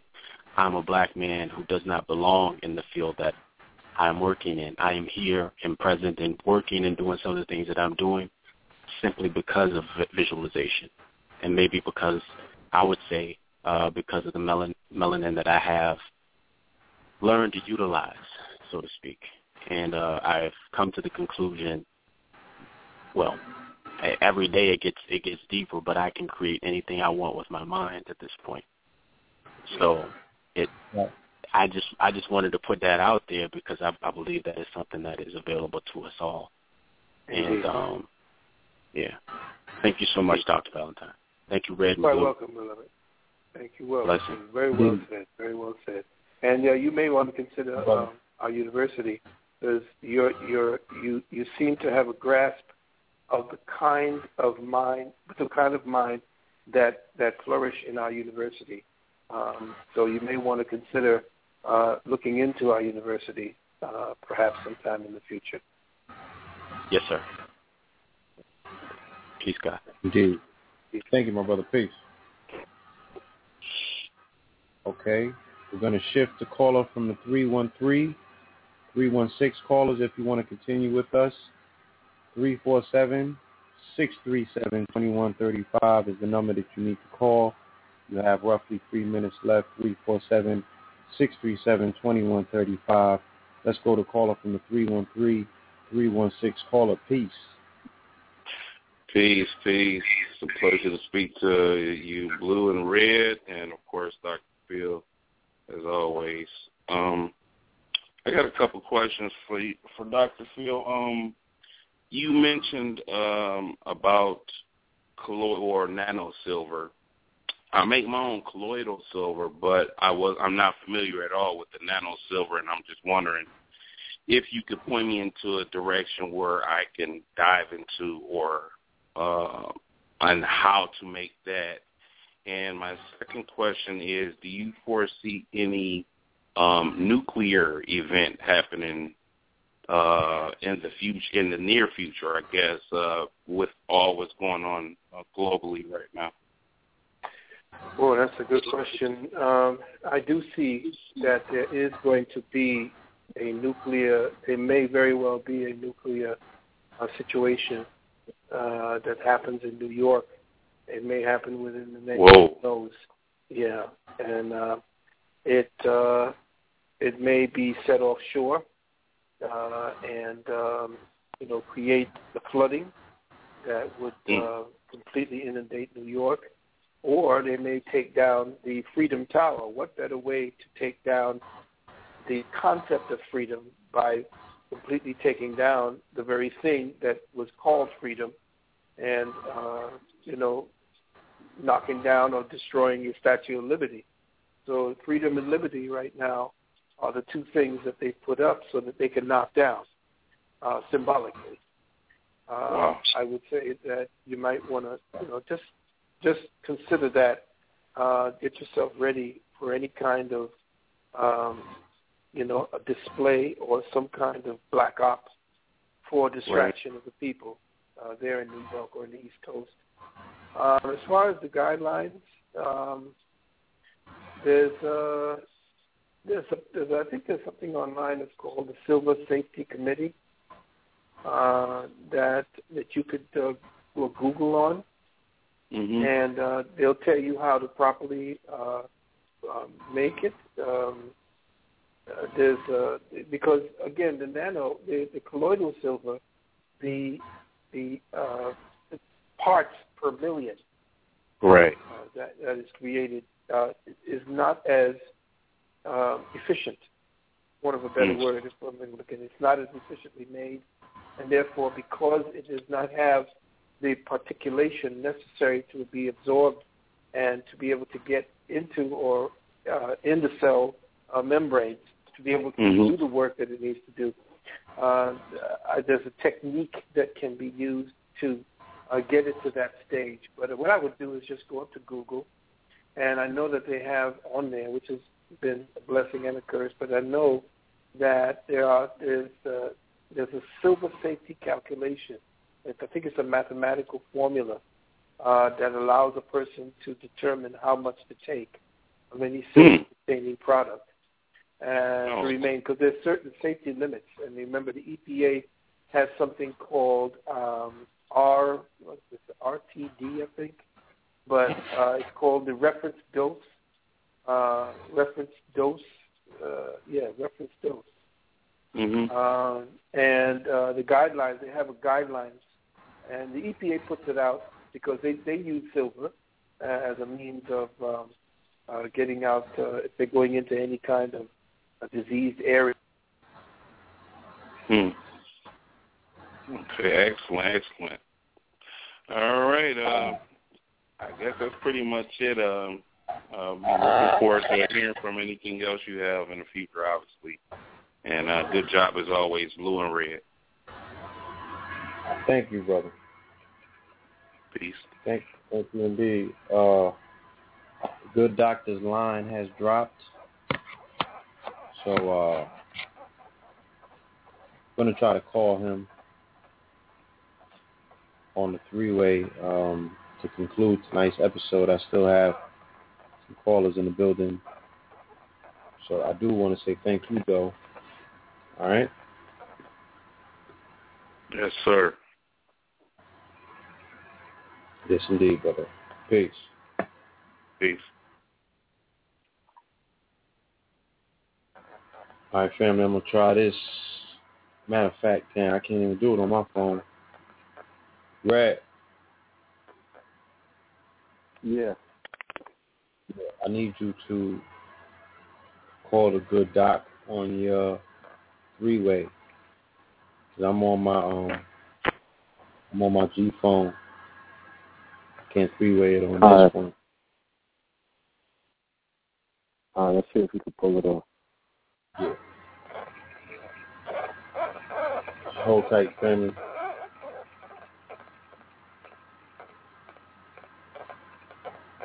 All right.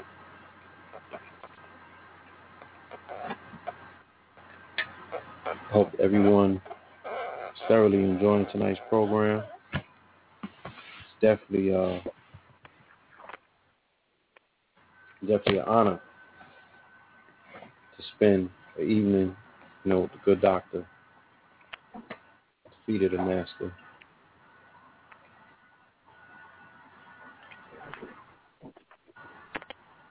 Yeah. Mm-hmm. And to that caller, I will reference you to uh, my Sogo Biz site. I do have monatomic silver, but something happened. My site got hacked. I'm still still trying to sort out some details with my uh, my web host. You know, if you can't find the silver or the guidelines, you can call me 347-504-1444. We do have that silver on deck. All right. The gold as well, platinum. about to bring the copper out and the zinc and the iodine. Shit, get it all out. You need it all.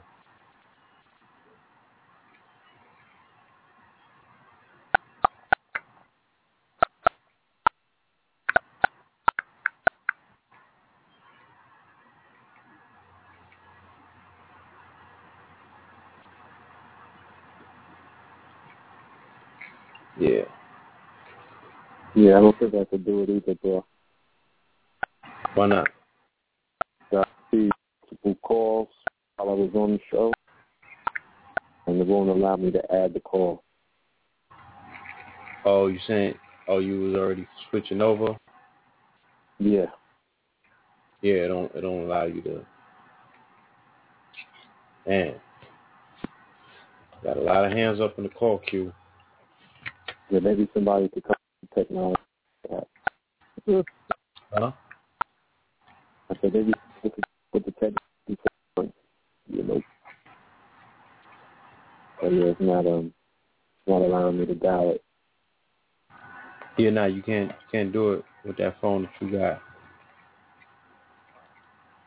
Once you get locked in on the three way thing already, once you click over on your phone, that's considered a three way. So let me see. All right.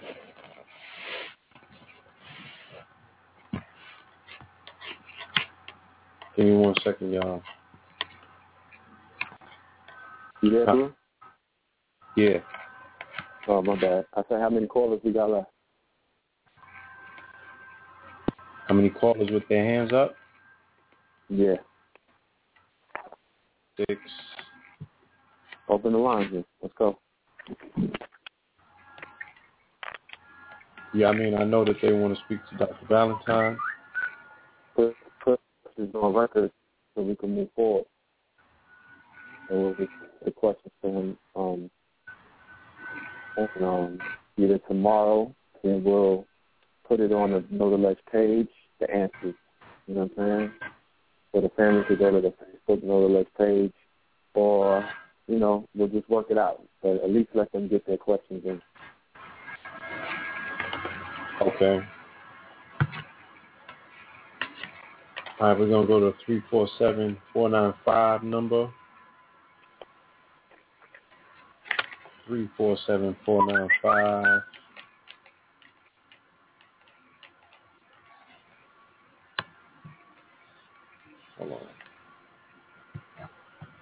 I don't want to scratch. If anybody hears a scratching noise, pardon me. All right. Three four seven four nine five number. Peace. Greetings. Good evening. Uh, is uh, uh, the Rev was able to get back on, or Not yet, bro. yeah, yeah. Well, I, I definitely wanted to thank you guys for having the show. Thank you. Yeah, um, yeah. I had a question for him concerning the, um, you know, some of the things I've been noticing as far as, um, uh, you know, the Caucasians, you know, Europeans changing their narrative now. You know, and um, they're making a big deal now about uh, some group or supposed tribe called the Yahidis. I don't know if you guys heard about them. No. Yes, I have.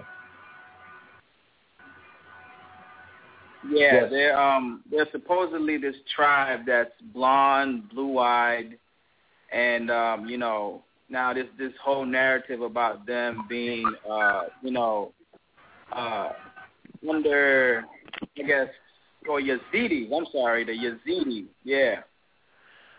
And and you know, there's supposedly un, you know, there's a threat of genocide against them or something or other. You know, they're blonde, blue eyed, and they're supposedly the original, you know, people that uh created culture for everybody else on this planet. if you if you could believe that, brothers. Yes, yes. Are, are these the people that are being threatened? And um, that sounds like the tribe that was being threatened by ISIS. Right, right. They're, yeah, yeah. They're making this narrative about, um, you know, what's going on over there. I mean, we already know that the supposed ISIS group, they were the ones that created that group in the first place. You know, they're supposed to, you know, replace Al Qaeda. Um, you know, that's pretty much the intelligence right now on, you know, what that group is and what it's about. But then we also have this this whole idea that the Yazidis, right? You know, they're they're this uh, helpless little group, and you know, blonde, blue-eyed, and you know, they're getting killed off uh, because you know everybody else is jealous of what they accomplished in the past. now we, you know, we are good students of the, you know, the good Rev, and we know, you know, there's nothing that they created or you know initiated in the past. So this whole narrative now of co-opting, I think what they're doing now is they're actually co-opting the stories of the people that genuinely, you know, did suffer genocide under these Europeans, and and, and that's what they're doing right now, currently as we speak. They're co-opting that story. So in other words, they're you know it's like the, the wolf, you know, wearing the, the sheep's clothing. Now they're changing their, you know, you know. I mean, it's it's amazing. They do this so often where they hide themselves after they've com-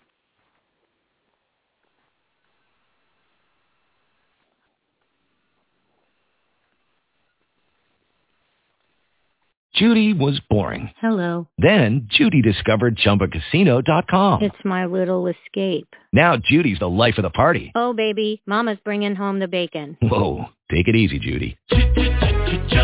The Chumba life is for everybody. So go to ChumbaCasino.com and play over 100 casino-style games. Join today and play for free for your chance to redeem some serious prizes. ChumbaCasino.com. No purchase necessary. Void where prohibited by law. 18 plus terms and conditions apply. See website for details.